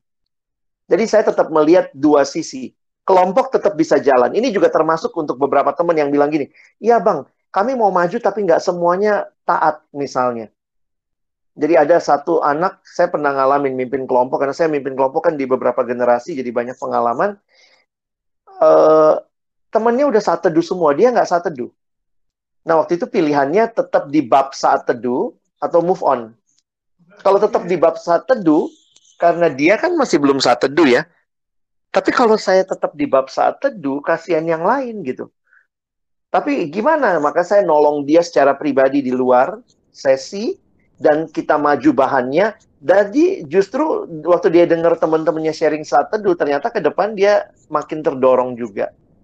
Jadi uh, saya tetap melihat ada kekuatan kelompok sih. Jadi kenali kelompokmu baik-baik dan lihat ini kelompokmu seperti apa. Begitu deh. Kasih bang. Mm -mm. Kita ke pertanyaan berikutnya. Apakah apabila saya menolak menjadi PKK, berarti saya melanggar perintah Tuhan? Bukankah hmm. PKK itu panggilan? Kalau bicara panggilan, berarti ada yang manggil. Kamu nolak panggilan, sebenarnya kamu, kalau saya ngelihatnya gini, kalau kamu nolak panggilan, saya nggak mau mengkategorikan itu masalah dosa nggak dosa, karena saya nggak tahu pergumulanmu. Tapi saya harus katakan begini, kalau kamu menolak panggilan dan kamu sudah tahu itu Tuhan panggil jelas banget berkali-kali Tuhan ingatkan hatimu bergetar, tapi kamu tetap bilang enggak, enggak, enggak karena mungkin ada hal lain yang kamu mau lakukan, maka bagi saya bukan masalah dosa enggak dosa, tapi kamu kehilangan kesempatan Tuhan membentuk kamu. Jadi saya lebih ngelihatnya yang tidak menjawab panggilan Tuhan kehilangan kesempatan untuk mengalami keindahan Tuhan membentuk. Tuhan bisa bentuk dengan cara lain bisa juga sih, tapi ya ya ini kan udah jelas-jelas depan mata Tuhan izinkan, Tuhan berikan. Bahkan kamu juga tidak kebetulan pernah di kelompok kecilin. Saya pikir uh, itu satu hal yang kadang-kadang ya kalau kamu mau bilang itu jebakan Batman kayak udah kejebak gitu ya. Tapi saya pikir itu jebakan yang manis. Karena Tuhan memanggil mereka yang sudah menikmati terlebih dahulu supaya ada orang-orang yang lain yang belum nikmati bisa menikmati juga. Jadi eh, jangan bicara dosa nggak dosa karena itu kategorinya beda ya. Tapi kamu kehilangan kesempatan untuk mengalami Tuhan. Oke bang. Oke, ke pertanyaan berikutnya, hmm. Bang, seberapa kita sebagai PKK harusnya terbuka akan kelemahan atau dosa-dosa kita hmm. kepada kakak kita? Hmm setiap kelompok, nah ini balik lagi ya, teman-teman itu memimpinnya kelompok kan biasanya. Nah, kelompok itu pasti punya apa ya, keunikan. Nanti kalau kalian sudah memimpin atau mungkin kalian dengan pengalaman kelompokmu sendiri ya, sehingga saya pikir begini, se kamu mesti jelas banget kenal dulu orang-orang dalam kelompokmu, lalu kemudian masuk ke hal-hal seperti ini. Saya tetap punya prinsip bahwa mereka bukan eh, kita bukan Superman rohani, kita masih mungkin jatuh, kita bisa gagal. Karena itu firman Tuhan juga mengingatkan tentang mengaku dosa satu sama lain dan termasuk saya pikir kelompok kecil jadi tempat di mana kita saling mengaku iya minggu ini aduh aku jatuh dalam pornografi lagi misalnya saya kok lagi lakukan itu tetapi nah ini poinnya adalah begini mungkin tidak di awal, karena di awal itu kan kita sama-sama nggak saling tahu nih. Tapi mungkin seiring berjalannya waktu, keterbukaan dalam hal pergumulan dosa itu akan jadi sesuatu yang harusnya. Jadi kita tahu nih, kalau kalau kita sharing sesuatu nih, ini dia bakal keep, dia bakal doain, dia bukan gosipin. Nah, karena itu memang uh, saya tetap melihat ada waktunya yang dan kamu mesti lihat kapan waktunya. Nah, waktunya ada yang bilang, iya nih bang, kayaknya anak kelompok kecil saya sangat ngeliat ke saya nih sekarang. Kalau tiba-tiba saya ngaku saya begini, nanti dia kesandung. Sehingga dia memilih waktu lebih lama lagi sebenarnya untuk bisa mulai terbuka. Tetapi saya tetap melihat pengalaman saya memimpin pada akhirnya itu bukan adik-adik saya saja, tapi mereka pelan-pelan jadi teman pelayanan, teman diskusi, teman mengaku dosa, dan itu jadi satu perjalanan yang indah. Ketimbang kita selalu menempatkan diri jadi Superman nggak pernah salah nggak nggak pernah cacat dan gagal. Tapi itu butuh waktu. Dan katanya kelompok pria sama wanita bisa jadi beda waktunya. Wanita bisa lebih cepat karena secara psikologis katanya perempuan senangnya cerita sama orang yang dia senang. Kalau laki-laki senangnya cerita atau mau cerita kepada orang yang dia percaya. Ya itu tipikal inilah secara psikologis. Tapi uh, karena itu butuh waktu. Makanya ada yang satu semester yang cowok tuh belum akrab-akrab juga, masih biasa-biasa aja gitu. Yang cewek udah, uh, udah hahaha, udah cerita rahasia. Kenapa? Karena begitu dia senang, dia udah langsung cerita semua begitu. Nah, itu perjalanan lah ya. Namanya memimpin kelompok itu perjalanan. Gimana? Terima kasih, Bang. Mm -mm.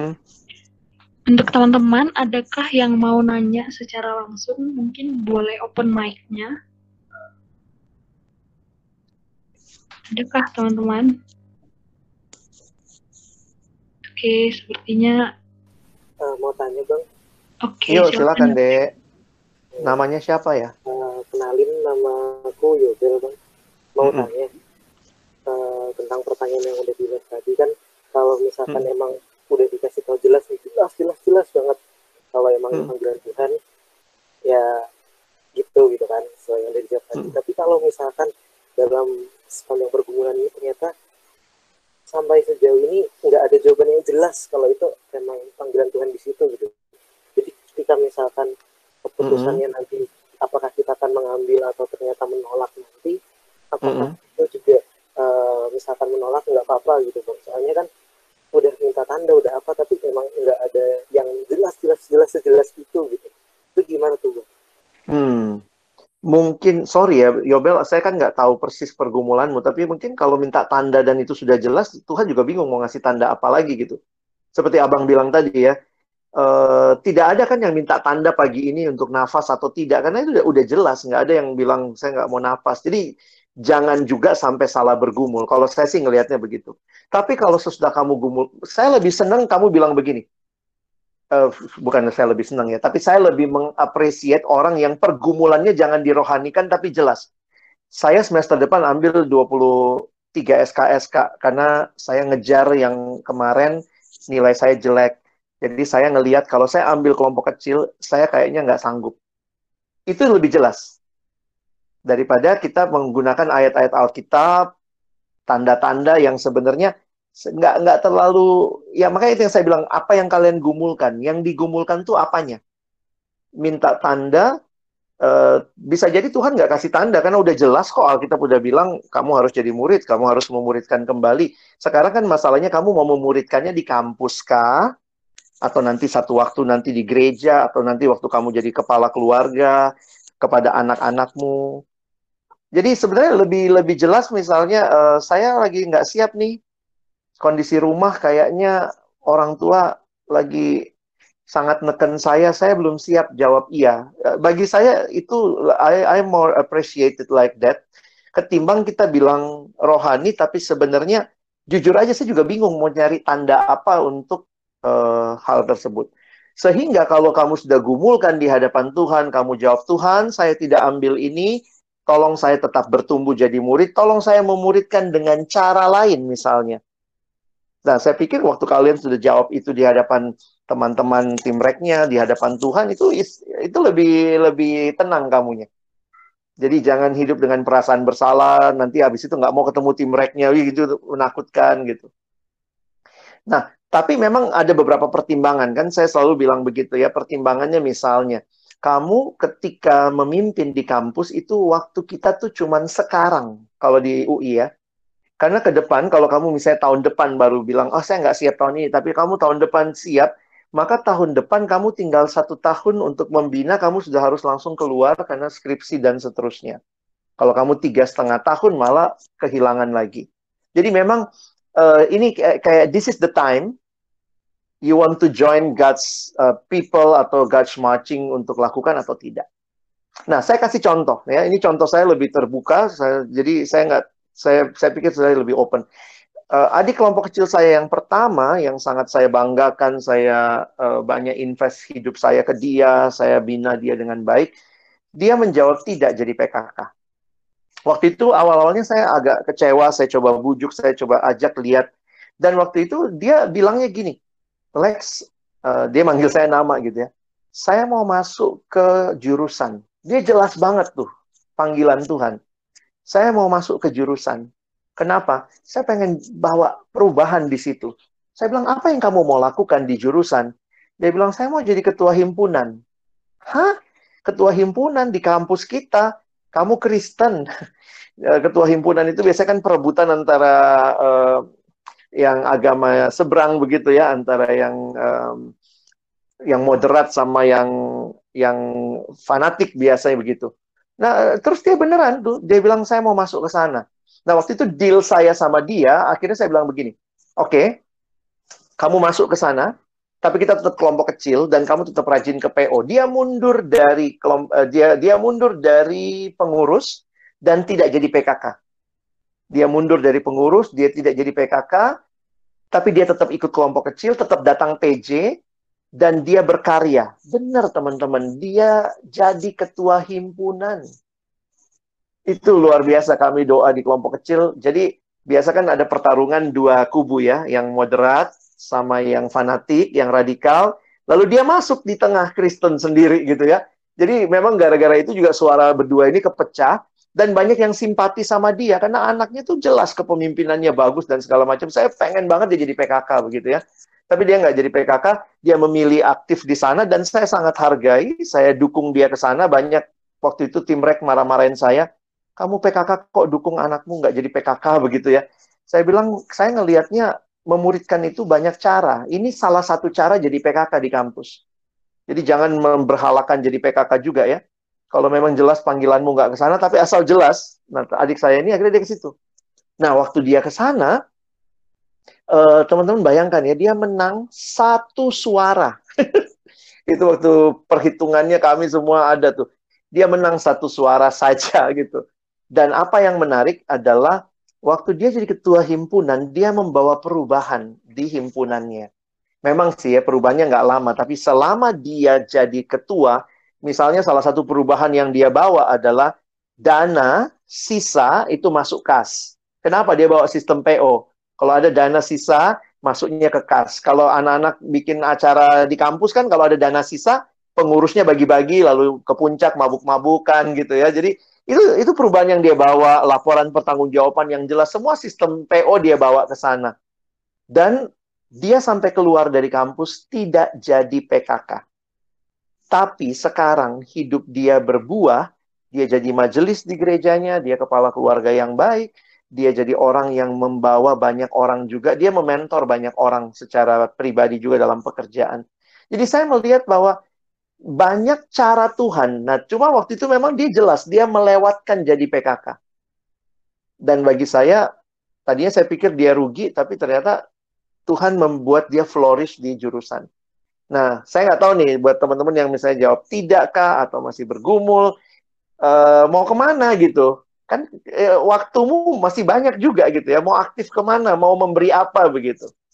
Nah itu itu semua pertimbangan yang saya pikir teman-teman jawab di hadapan Tuhan. Dan kalau kamu udah yakin di hadapan Tuhan udah di manusia mau disalah mengerti mau dicie-ciein terserah. Saya udah yakin di hadapan Tuhan ini jawaban saya. Kira-kira gitu kali Yobel ya iya, makasih banyak bang. Sama-sama. Oke, terima kasih Yobel nggak mengingat waktu, mungkin kita bisa jawab satu pertanyaan lagi, Bang. Mungkin pertanyaannya akan dijawab sehabis ibadah. Nah, yang ini, Bang, salah nggak kalau kita menutupi atau nggak usah terlihat terlalu anak persekutuan banget saat awal-awal ingin menjangkau akak kita dan tentunya mengurangi kata-kata yang terdengar Kristen gitu, Bang. Terus mau muncul jadi kayak anak musola. Gimana dong? Nggak, maksudnya gini loh ya, mungkin gini. Uh, kenapa ya? Jangan memisahkan sih. Kalau saya pikir jangan sampai dikotomi ya. Buat saya, buatlah kamu orang melihat bahwa Kristen Kristen itu fun. Fun dalam arti you can be fun in Christ. Jadi uh, ya jangan terlalu dikotomi. Mungkin kan anak PO ngomongnya agak-agak rohani gitu ya. Iya dalam pergumulan membawa berapa jiwa kepada Tuhan ya itu mungkin kalau saya gini aja jangan pakai jargon-jargon yang terbiasa di kita lalu ngomong sama anak baru itu bikin orang jadi outsider tuh di PO ini kan banyak banget singkatan ayo datang PD ya ikut PJ Jadi eh, kadang-kadang awal-awal yang ngomong seperti orang pada umumnya lah ya ikut kebaktian, ikut persekutuan gitu ya. Ada PJ, ada PD, siapa nanti kakaknya, nanti siapa PKK-nya, ini ada pertemuan CPKK. Mungkin buat kita yang udah terbiasa, udah hafal semua, udah kosakata. Cuman buat anak baru itu mungkin itu kali yang dimaksud kali ya. Jadi kata-kata yang kayaknya intern kita sebaiknya eh, jangan membuat orang jadi excluded tapi jangan berpikir bahwa jadi anak PO ngobrol dalam Tuhan gak fun ya. Jangan begitu juga ya. Hmm. Oke Bang. Oke. Hmm. Terima kasih Bang. Oke, sesi pertanyaannya kita sudahi dulu teman-teman. Ya. Nanti ya. untuk pertanyaan berikutnya mungkin Bang Alex bisa jawab habis sesi ibadah ya Bang. Oke. Okay. Oke. Teman-teman, untuk menutup pertemuan hari ini aku mau bacakan uh, doa Paulus yang dituliskan dalam suratnya kepada Timotius. Uh, begini bunyinya, Aku bersyukur kepada dia yang menguatkan aku, yaitu Kristus Yesus Tuhan kita, karena ia menganggap aku setia dan mempercayakan pelayanan ini kepadaku. Aku yang tadinya seorang penghujat dan seorang penganiaya dan seorang ganas, tetapi aku telah dikasihaninya, karena semuanya itu telah kulakukan tanpa pengetahuan, yaitu di luar iman. Malah kasih, karun kasih karunia Tuhan kita itu telah dikaruniakan dengan limpahnya kepadaku dengan iman dan kasih dalam Kristus Yesus. Perkataan ini benar dan patut diterima sepenuhnya. Kristus Yesus datang ke dunia untuk menyelamatkan orang berdosa. Dan di antara mereka, akulah yang paling berdosa. Tetapi justru karena itu aku dikasihani. Agar dalam diriku ini, sebagai orang yang paling berdosa, Yesus Kristus menunjukkan seluruh kesabarannya dengan demikian, aku menjadi contoh bagi mereka yang kemudian percaya kepadanya dan mendapat hidup yang kekal, hormat dan kemuliaan sampai selama-lamanya bagi Raja segala zaman, Allah yang kekal, Allah yang, yang tak tampak, yang esa. Amin. Teman-teman, mari kembali merenungi anugerah pemanggilan dan pemilihan Allah uh, terhadap kita sebagai murid bahkan sekarang sebagai orang-orang yang akan memuridkan. Mari teman-teman kita sama-sama menyanyikan semua karena anugerahnya.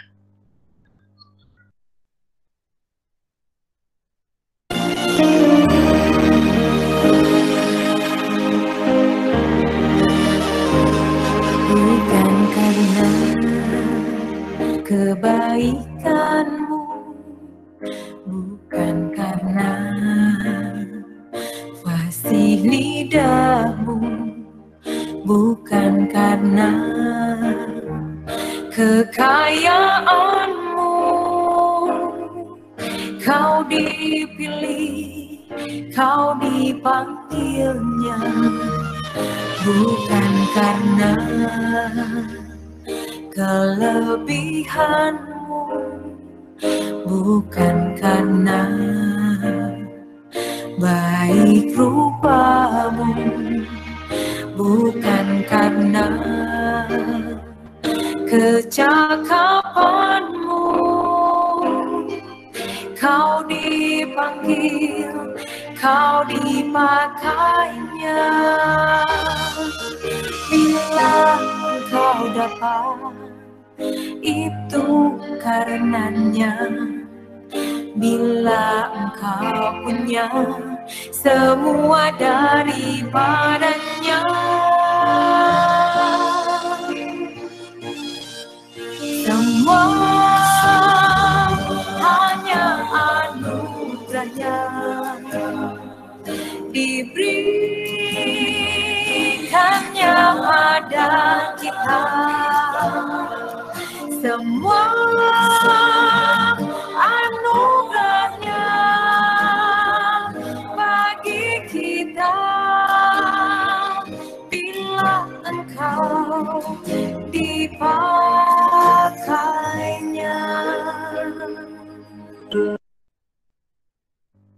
kepada Bang Alex aku persilakan untuk doa mari kita berdoa Tuhan, terima kasih. Biarlah seperti pujian yang kami baru saja nyanyikan. Benar ya Tuhan, semua karena anugerah-Mu. Kalaupun kami menjawab iya, biarlah karena kami sudah yang mengalami anugerah-Mu, kami pun sadar kami dipanggil juga untuk memberitakan anugerah itu kepada orang-orang di sekitar kami. Tuhan tolong agar kiranya sesi hari ini makin mencerahkan kami untuk melihat ke depan apa yang Tuhan mau bagi kami, bagi pelayanan secara khusus di persekutuan kami di UI. Tuhan banyak begitu banyak tuayan tetapi penuainya begitu terbatas. Tapi karena itu kami diingatkan, Yesus berkata, mintalah kepada Tuhan yang empunya tuayan. Kami minta kepadamu Tuhan, berikanlah penuai-penuai yang hatinya benar-benar terarah kepada Allah, terarah kepada ladang milik Allah, jemaat Tuhan. Secara khusus angkatan 2020, angkatan yang unik, karena juga dalam situasi corona seperti ini, kami banyak hal yang belum tahu bagaimana penerimaan mahasiswa baru, bagaimana penjangkauan, bagaimana mengajak mereka terlibat kelompok kecil. Tapi di generasi ini pun kami percaya Tuhan mengasihi mereka dan Tuhan mau mereka juga kenal Tuhan sebagaimana Tuhan menolong generasi adik-adik yang secara khusus hari ini banyak dari generasi 2018 boleh dijangkau ketika mereka masuk ke kampus kami. Tidak kebetulan kami pernah dibina dan dibangun begitu rupa. Biarlah saat ini kami pun belajar melihat apa yang Tuhan kehendaki dan menjawab panggilanmu. Terima kasih Tuhan, hamba sungguh menyerahkan adik-adikku dalam pergumulan masing-masing. Tuhan yang menolong, Tuhan yang meneguhkan, Tuhan yang menguatkan. Kami bersyukur untuk pembinaan hari ini menutupnya dalam nama Tuhan Yesus Kristus penebus dan juru selamat kami yang hidup kami sudah berdoa. Amin. Amin. Teman-teman boleh mengambil waktu teduh secara pribadi. Selamat hari Sabtu, teman-teman. Aku kembalikan kepada Philip. Oke, selamat hari Sabtu, teman-teman. Mungkin buat teman-teman yang pengen ngucapin bisa lewat kolom chat ya. Jadi, teman-teman, untuk pembinaan hari ini itu tentang visi pemuridan. Itu pembicara atau pembawa firmannya itu dibawain oleh Bang Alex dan juga MC-nya itu ada ada Esther Purba dari EVA 2017. Uh, kemudian untuk uh, yang mempersiapkan pembinaan ini ada dari si kakak beberapa fakultas, ada dari Siko, FEB, EVA, Pertiwat, FKM, Vokasi, FKG, FIB, dan PH, POI. Uh, eh, jadi uh, kami mengucapkan terima kasih untuk para pelayan yang sudah melayani hari ini.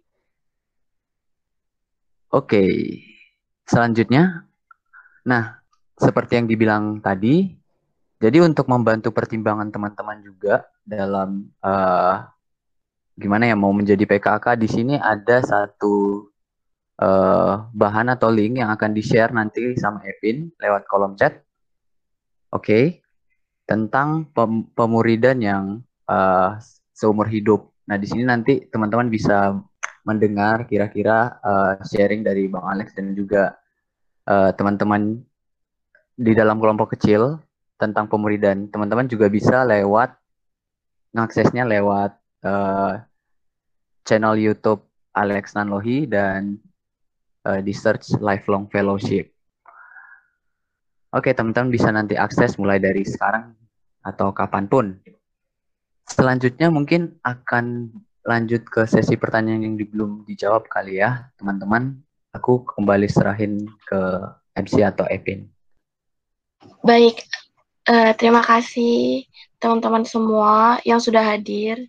Terima kasih juga Bang Alex yang boleh beritain firman tadi. Um, mungkin uh, saat ini mau mencoba untuk uh, sesi tanya jawab lagi karena tadi ada beberapa pertanyaan yang belum sempat terjawab sambil aku sharing screen-nya. Oke, okay, silakan. Oke. Okay. Nah, jadi ada beberapa pertanyaan nih, Bang. Pertanyaannya mm -hmm. pertama, uh, dalam proses pemuritan dibutuhkan keterbukaan satu sama lain. Mm -hmm. Bagaimana kita bersikap atau apa yang harus dilakukan kepada AKK yang tidak mau terbuka? Ya, teman-teman sekali lagi ya, hal-hal seperti itu kan kalian akan alami waktu nanti menjalani. Tapi mungkin pengalamanmu dengan kelompokmu sendiri. Nah, saya nggak tahu nih, kalian mengalami dalam kelompok nggak pernah punya teman yang nggak terbuka kah? Atau bagaimana? Cuma saya ingin mengatakan begini kali ya, belajar untuk uh, melihat itu perjalanan. Nggak bisa langsung di awal langsung terbuka, langsung ideal begitu ya. Jadi saya harus katakan banyak proses yang dibentuk itu tuh panjang. Jadi misalnya proses mengenal, terus proses misalnya kayak waktu dia nggak mau terbuka. Kadang-kadang saya harus bersyukur satu sisi begini ya. Ada orang nggak mau terbuka tapi datang terus kelompok kecil. Saya pernah ngalamin punya akak kayak begitu. Nggak mau terbuka nih anak, tapi kok dia datang terus di kelompok kecil. Jadi sebenarnya satu sisi itu jadi satu apa ya? Satu pemicu buat saya untuk coba gali lebih jauh. Nah, waktu itu ternyata dia bilang dia mau datang kelompok kecil karena teman-temannya jadi teman-temannya, jadi waktu itu kami ya saya sama beberapa temannya yang sudah lebih dekat gitu ya, yang mau terbuka, kita sampai apa ya kayak konspirasi untuk membuat dia mau terbuka. Sebenarnya bukan mau terbuka waktu itu dia sharing aja nggak mau. Bayangkan satu semester dia kalau tiap kali ke giliran sharing jawabannya satu pas, pas gitu. Jadi pengalaman itu membuat saya melihat bahwa kemudian akhirnya eh, pas Natalan saya mampir ke kosannya dia. Nah, ternyata kosannya dia sama kosan saya tuh ya beda sekilo lah ya. Dia di saya di daerah Kober, dia di uh, dekat Barel situ ya. Sebenarnya kurang dari sekilo lah ya. Nah, waktu saya datang ke kosannya dia, ternyata di situ dia berubah. Jadi saya kaget juga tuh. Ternyata selama ini ya, ini kayaknya simple banget. Dia malas terbuka karena dia ngelihat gini lu lu suruh-suruh orang sharing tapi lu peduli nggak sih sama gua gitu ya dan waktu saya datang ke, ke kosannya dia di situ dia langsung ngerasa karena saya inget banget waktu saya datang terus kemudian ngobrol-ngobrol terus dia ngomong gini gue pikir lu nggak peduli sama gua ya ampun apalagi waktu itu kan dia cowok ya dalam hati saya gila ya baper banget gitu ya tapi ternyata itulah ya orang yang nggak mau terbuka ini ketika saya datengin saya gali lebih jauh ternyata saya datang ke kosannya itu turning point-nya dan akhirnya sejak itu dia terbuka banget gitu. Belakangan malah kalau sharing dia yang kita suruh udah ya, udah ya berhenti ya, diem ya. Nah tapi itu satu semester lebih gitu situasi itu. Nah poin saya adalah uh, jangan buru-buru berharap langsung terbuka, langsung ideal, tapi nikmatilah proses perjalanannya.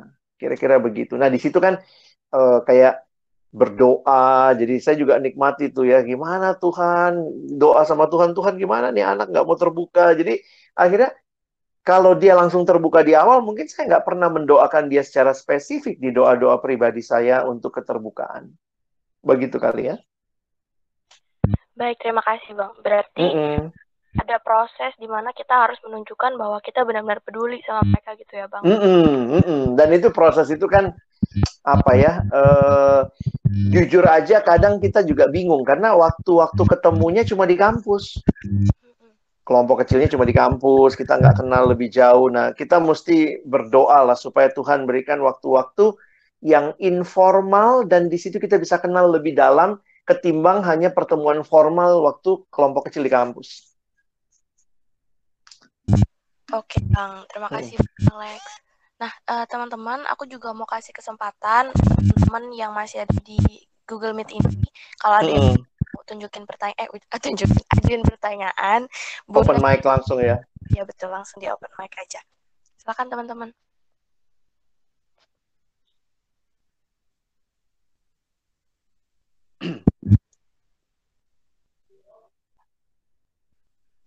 Oke, mungkin selagi menunggu teman-teman yang nanti mau mengajukan mm -hmm. kita bacain pertanyaan dari Slido dulu ya. Nah, yeah. uh, ada pertanyaan gini, Bang. Jadi ada yang bertanya, dalam proses pemuritan dibutuhkan eh tunggu, ini yang tadi. Ini, Bang. Kira-kira kalau kita tidak melakukan pemuritan atau tidak menyebarkan Injil secara firman hanya melalui prestasi atau kelakuan, apa dampak bagi kehidupan kita? uh, orang Kristen dikasih dua mandat. Jadi ada dua mandat yang sebenarnya manusia dapat semua manusia dapat mandat budaya. Mandat budaya itu kalau kita lihat waktu Allah ciptakan manusia, dikatakan beranak cuculah, bertambah banyaklah, penuhilah bumi dan taklukkanlah itu. Jadi mandat itu Tuhan kasih kepada semua orang, semua agama. Semua orang dapat mandat budaya. Nah, studi bagi saya ada di dalam mandat budaya. Jadi melalui studi itu sebenarnya upaya menaklukkan bumi. Kalau kalian misalnya mendengar istilah penuhilah bumi dan taklukkanlah itu, istilah lain adalah kamu harus menguasai bumi ini dengan menaklukkan bumi dalam arti kamu bisa mengusahakan nanti kamu bisa makan dari bumi itu. Jadi untuk kita bisa makan dari bumi itu kita lakukan kerja, bekerja supaya akhirnya kita bisa makan, dapat eh, pekerjaan yang bisa membuat kita bisa dapat makan lah dari bumi. Nah, waktu kalian studi, studi itu adalah upaya untuk uh, untuk bisa makan kan, gitu kira-kira gitu. Jadi jujur aja kalau kalian cuma melihat hanya studi prestasi studi, bagi saya itu hanya bicara kamu menggenapi mandat budaya. Nah, ternyata di dalam Injil, di dalam kitab Injil misalnya tadi Matius 28 buat kita orang percaya ditambah lagi satu mandat. Mandat itu sebenarnya artinya perintah. Kan lihat ya yang tadi, penuhilah bumi, taklukkanlah itu, beranak cuculah, jadi lah lah lah. Nah, di perjanjian baru kita dikasih satu mandat lagi nih. Mandat itu perintah. Nah, jadi logikanya lihat aja kalau perintah nggak ditaati, ya namanya juga perintah gitu ya. Perintahnya adalah uh, pergilah, Jadikanlah semua bangsa muridku, baptislah mereka dalam nama anak, Bapa, dan roh kudus, dan seterusnya. Nah, itu kan perintah. Jadi, orang Kristen dapat dua perintah. Satu mandat budaya, satu mandat penginjilan. Sementara orang yang nggak percaya cuma dapat satu mandat. Nah, jadi kalau kita berusaha untuk memikirkan secara utuh, harusnya teman-teman tidak hanya berpikir bagaimana prestasi studimu, melalui itu kamu memuliakan Tuhan, orang bisa lihat, tetapi kamu juga mesti secara sistematis, intentional, sengaja memikirkan bagaimana melalui hidupmu Injil diberitakan. Nah, beberapa orang melihat salah satu cara Injil diberitakan adalah saya jadi PKK. Saya membina orang, memberitakan Injil. Ada yang melihat saya memberitakan Injil, menggenapi mandat penginjilan dengan jadi pengurus. Nah, jadi sembari saya studi, saya juga jadi pengurus, memikirkan bagaimana orang bisa dengar Injil lebih luas. Nah, jadi kalian harus bisa melihat selalu dalam dua mandat ini. Kira-kira begitu? Baik, terima kasih Alex. Nah, ada pertanyaan selanjutnya nih Bang.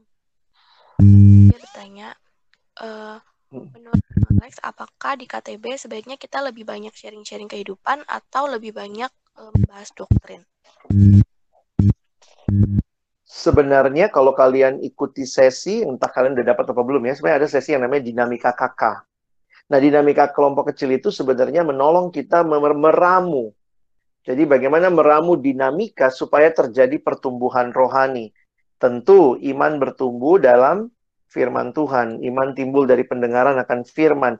Tapi kemudian bagaimana kita lihat biasanya yang diambil adalah pengalaman di kisah Rasul pasal 2. Jemaat mula-mula mereka bertekun dalam pengajaran rasul-rasul. Jadi ada pengajaran, ada. Terus mereka kemudian tekun di dalam beribadah. Mereka memecahkan roti. Ingat memecahkan roti itu berarti mengingat Yesus. Nah kalau kalian sudah apa? Sudah me, apa? Lihat nanti coba dengar podcast yang judulnya dinamika kelompok kecil. Jadi mereka bertumbuh dalam pengajaran, bertumbuh di dalam ibadah, lalu kemudian mereka juga bersekutu, bagaimana mereka jadi jemaat yang saling berbagi, apa yang jadi kepunyaan mereka dibagikan ke yang lain, dan terakhir dikatakan mereka adalah jemaat yang bersaksi. Jadi itu yang biasa dikenal dengan 4P di dalam kelompok kecil. P yang pertama, pengajaran. P yang kedua, penyembahan. P yang ketiga itu namanya persekutuan. P yang keempat adalah pengutusan atau bersaksi atau misi. Jadi sebenarnya di dalam kelompok kecil yang baik, yang sehat, harusnya dinamika ini diramu dengan baik. Jadi kalau ditanya, bagaimana kalau cuman fokus kepada doktrin, kepada apa? Saya pikir sih sharing sharing-sharing gitu. Uh, tetap ada hal-hal makanya ya di beberapa kelompok kecil kan kita pakai bahan misalnya kita pakai buku MHBK atau kita pakai buku yang lain, tetapi ada bahan yang sama-sama kita pelajari. Nah biasanya kalau MHB misalnya yang kita bangun adalah basic Christian life. Jadi itu kayak spiritual formation, berdoa, baca Alkitab, bersaat teduh. Nah, ini kan sesuatu yang kita mau bangun bersama. Nah, bangun bersamanya ini kita butuh teman-teman nih yang berjalan bersama. Dan jadi tetap bagi saya sebaiknya dalam kelompok kecil jangan hanya jadi kelompok sharing. Jangan hanya jadi kelompok doktrin, tapi di dalamnya ada sharing, ada pembahasan firman. Kenapa? Karena menggali sendiri atau menggali dalam kelompok yang lebih kecil dengan dengar khotbah di PJ pasti beda. Kira-kira begitu ya. Jadi saya pikir jangan saling menggantikan. Oh kalau PJ udah doktrin ya udah ini sharing-sharing aja enggak. Sebaiknya juga ada penggalian firman bersama. Baik Bang, jadi ada keseimbangan antara sharing kehidupan dan juga bahas doktrin gitu ya Bang? Mm -hmm. Okay. Keseimbangannya itu yang kalian nanti dengar di podcast uh, dinamika kelompok kecil ya. Nah, teman-teman boleh dilihat nanti podcast Alex di Spotify tentang dinamika kelompok kecil. Oke. Okay. Hmm. Nah, ada pertanyaan lagi nih, Bang. Yeah. Adanya, uh, pemuritan atau penginjilan adalah panggilan setiap orang. Berarti tidak hmm. untuk tidak pemuritan atau penginjilan khususnya jadi PKK ya, Bang? Gimana gimana? Pertanyaannya gimana ya sepertinya memastikan bang. Jadi uh... bagaimana? Tapi tunggu, kok jadi kayak ada dikotomi antara penginjilan orang berarti tidak ada alasan untuk tidak pemuritan, tidak penginjilan khususnya jadi PKK. Eh, uh, iya iyalah, gimana sih ngomongnya? saya saya nggak mau juga kalian memutuskan hanya karena kayak terdesak lalu kayaknya sesinya mengarahkan. Saya maunya kalian berpikir dengan jernih gitu ya. Makanya tadi abang cerita ada orang yang tidak memilih jadi PKK tapi dia punya alasan yang jelas dan dia mau berkarya di bagian lain dan saya tetap melihat sebenarnya uh, ya dia kehilangan kesempatan di kampus tapi ternyata Tuhan bangun dia lebih jauh lagi ke sesudah di kampus. Nah, tapi uh, jadi PKK atau tidak itu sangat banyak faktornya sih ya.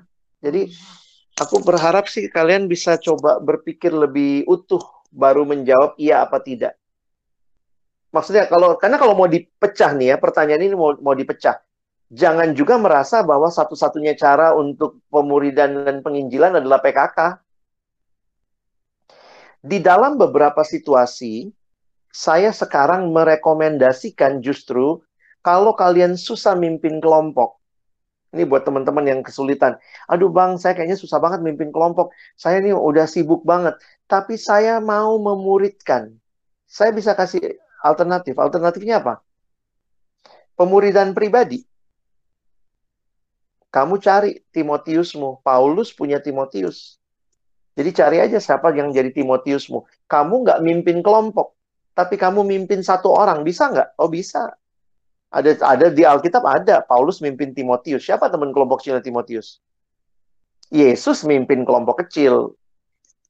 Kelompok kecil itu yang normalnya lah. Tapi kalau ternyata kesulitan atau mungkin dalam situasi yang lain, bisa nggak terjadi pemuridan penginjilan secara pribadi? Oh bisa juga. Nah memang kalau kayak gitu-gitu ada diskusi lain. Karena apa? Karena yang dikontrol seksi kakak itu kan bukan pemuridan pribadi. Yang dikontrol hanya pemuridan yang melalui jalur kelompok kecil. Jadi saya dulu waktu mimpin di kampus, uh, saya punya beberapa adik yang saya muridkan secara pribadi. Atau mungkin kalau pakai bahasa sekarang, saya mentoring pribadi. Jadi dulu ada yang nanya gini, e, berapa berapa anak kelompok kecilmu? Uh, saya anak kelompok kecilnya lima yang kamu muridkan pribadi di luar kelompok kecilmu ada nggak? Oh, saya juga muridkan pribadi satu teman di kosan. Nah, itu kan pemuridan pribadi. Nggak mesti kita bikinin kelompok lagi gitu. Jadi makanya kalau saya juga jangan sampai kalian merasa cara satu-satunya penginjilan dan pemuridan adalah kelompok kecil. Enggak. Nah, saya saya terbuka untuk melihat ada cara di luar itu salah satunya adalah pemuridan pribadi. Baik, Bang. Jadi uh, pemuridan penginjilan itu nggak bisa cuma dikotakan di kelompok kecil gitu ya, Bang. Tapi Betul. itu memang sarana gitu ya, Bang. Mm -mm. Oke. Terima kasih Bang Alex. Nah, teman-teman, sekali lagi aku mau kasih kesempatan yang masih ada di Google Meeting. Kalau ada yang mau bertanya, boleh langsung di open mic-nya aja. Silakan.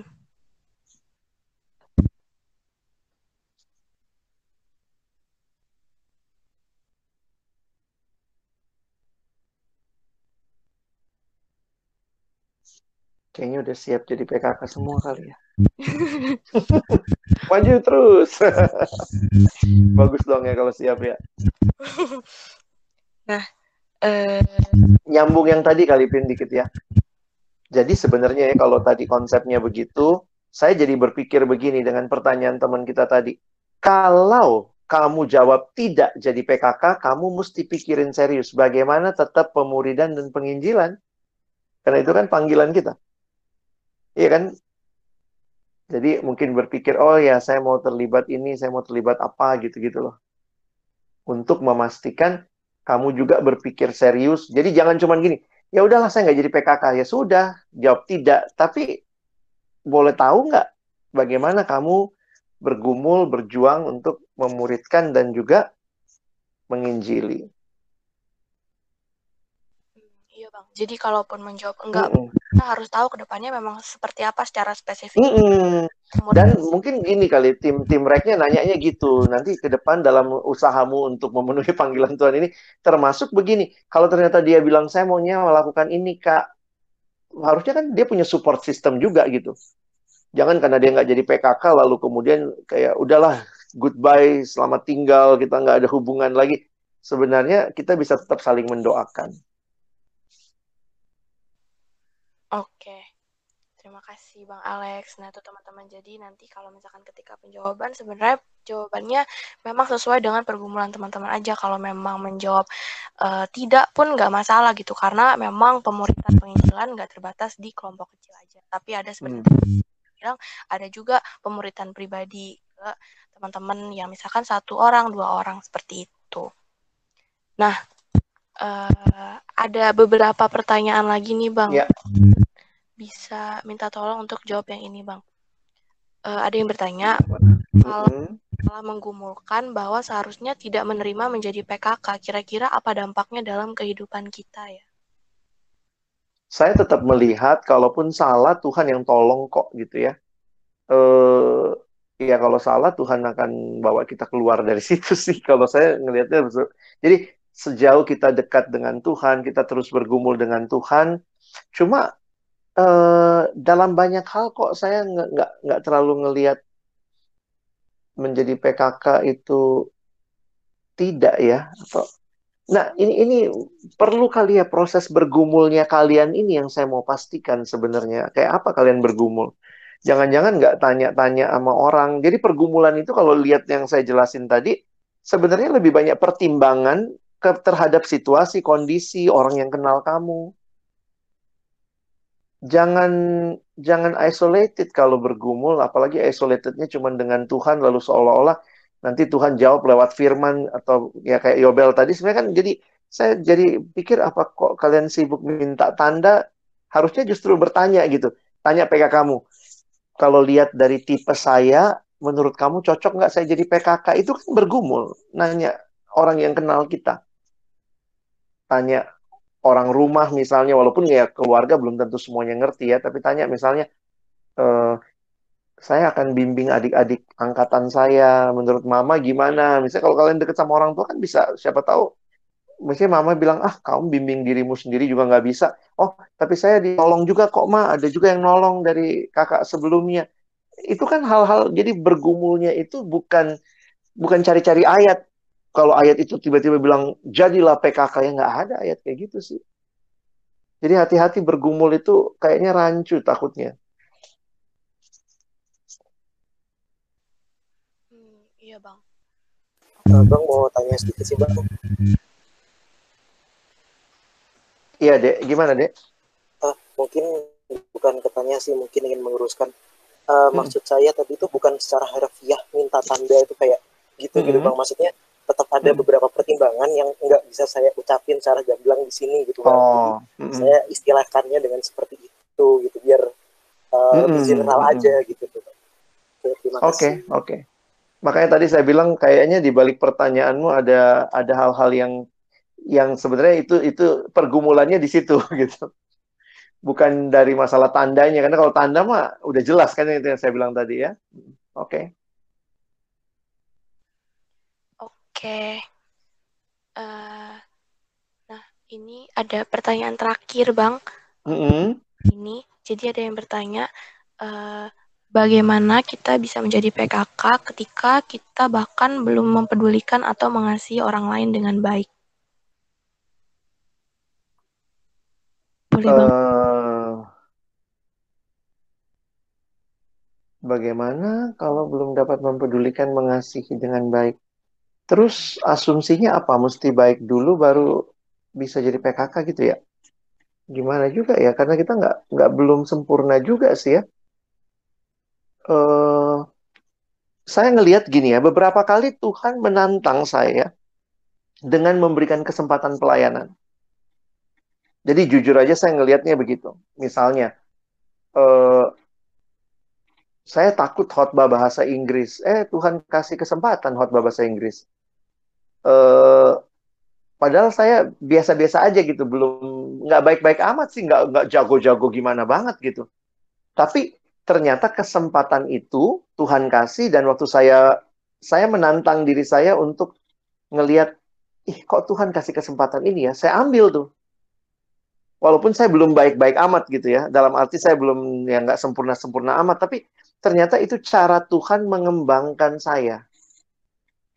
Nah, jadi ju- jujur kalau saya menjawab pertanyaan teman-teman seperti ini, eh, kalaupun kalian belum bisa mempedulikan mengasihi orang dengan lebih baik, jangan-jangan Tuhan kasih kesempatan kamu jadi PKK ini supaya kamu bisa mengasihi lebih baik. Karena kalau enggak, misalnya kamu gak jadi PKK ya, misalnya sorry ini, kamu gak jadi PKK, terus gimana caranya kamu mengasihi lebih baik? Karena kamu pun harus mengasihi lebih baik, karena itu kan panggilanmu sebagai murid Tuhan. Jadi selalu kalau saya ngelihatnya eh, kayak gini ya, udah jelas banget ini Tuhan kasih kesempatan begini-begini. Kenapa ya? Kok Tuhan kasih gitu ya? Jadi itu menolong saya memacu diri untuk melihat eh, itu tadi kesempatan menjadi PKK itu lebih banyak kesempatan Tuhan bentuk saya sebenarnya ketimbang hanya saya bentuk orang lain.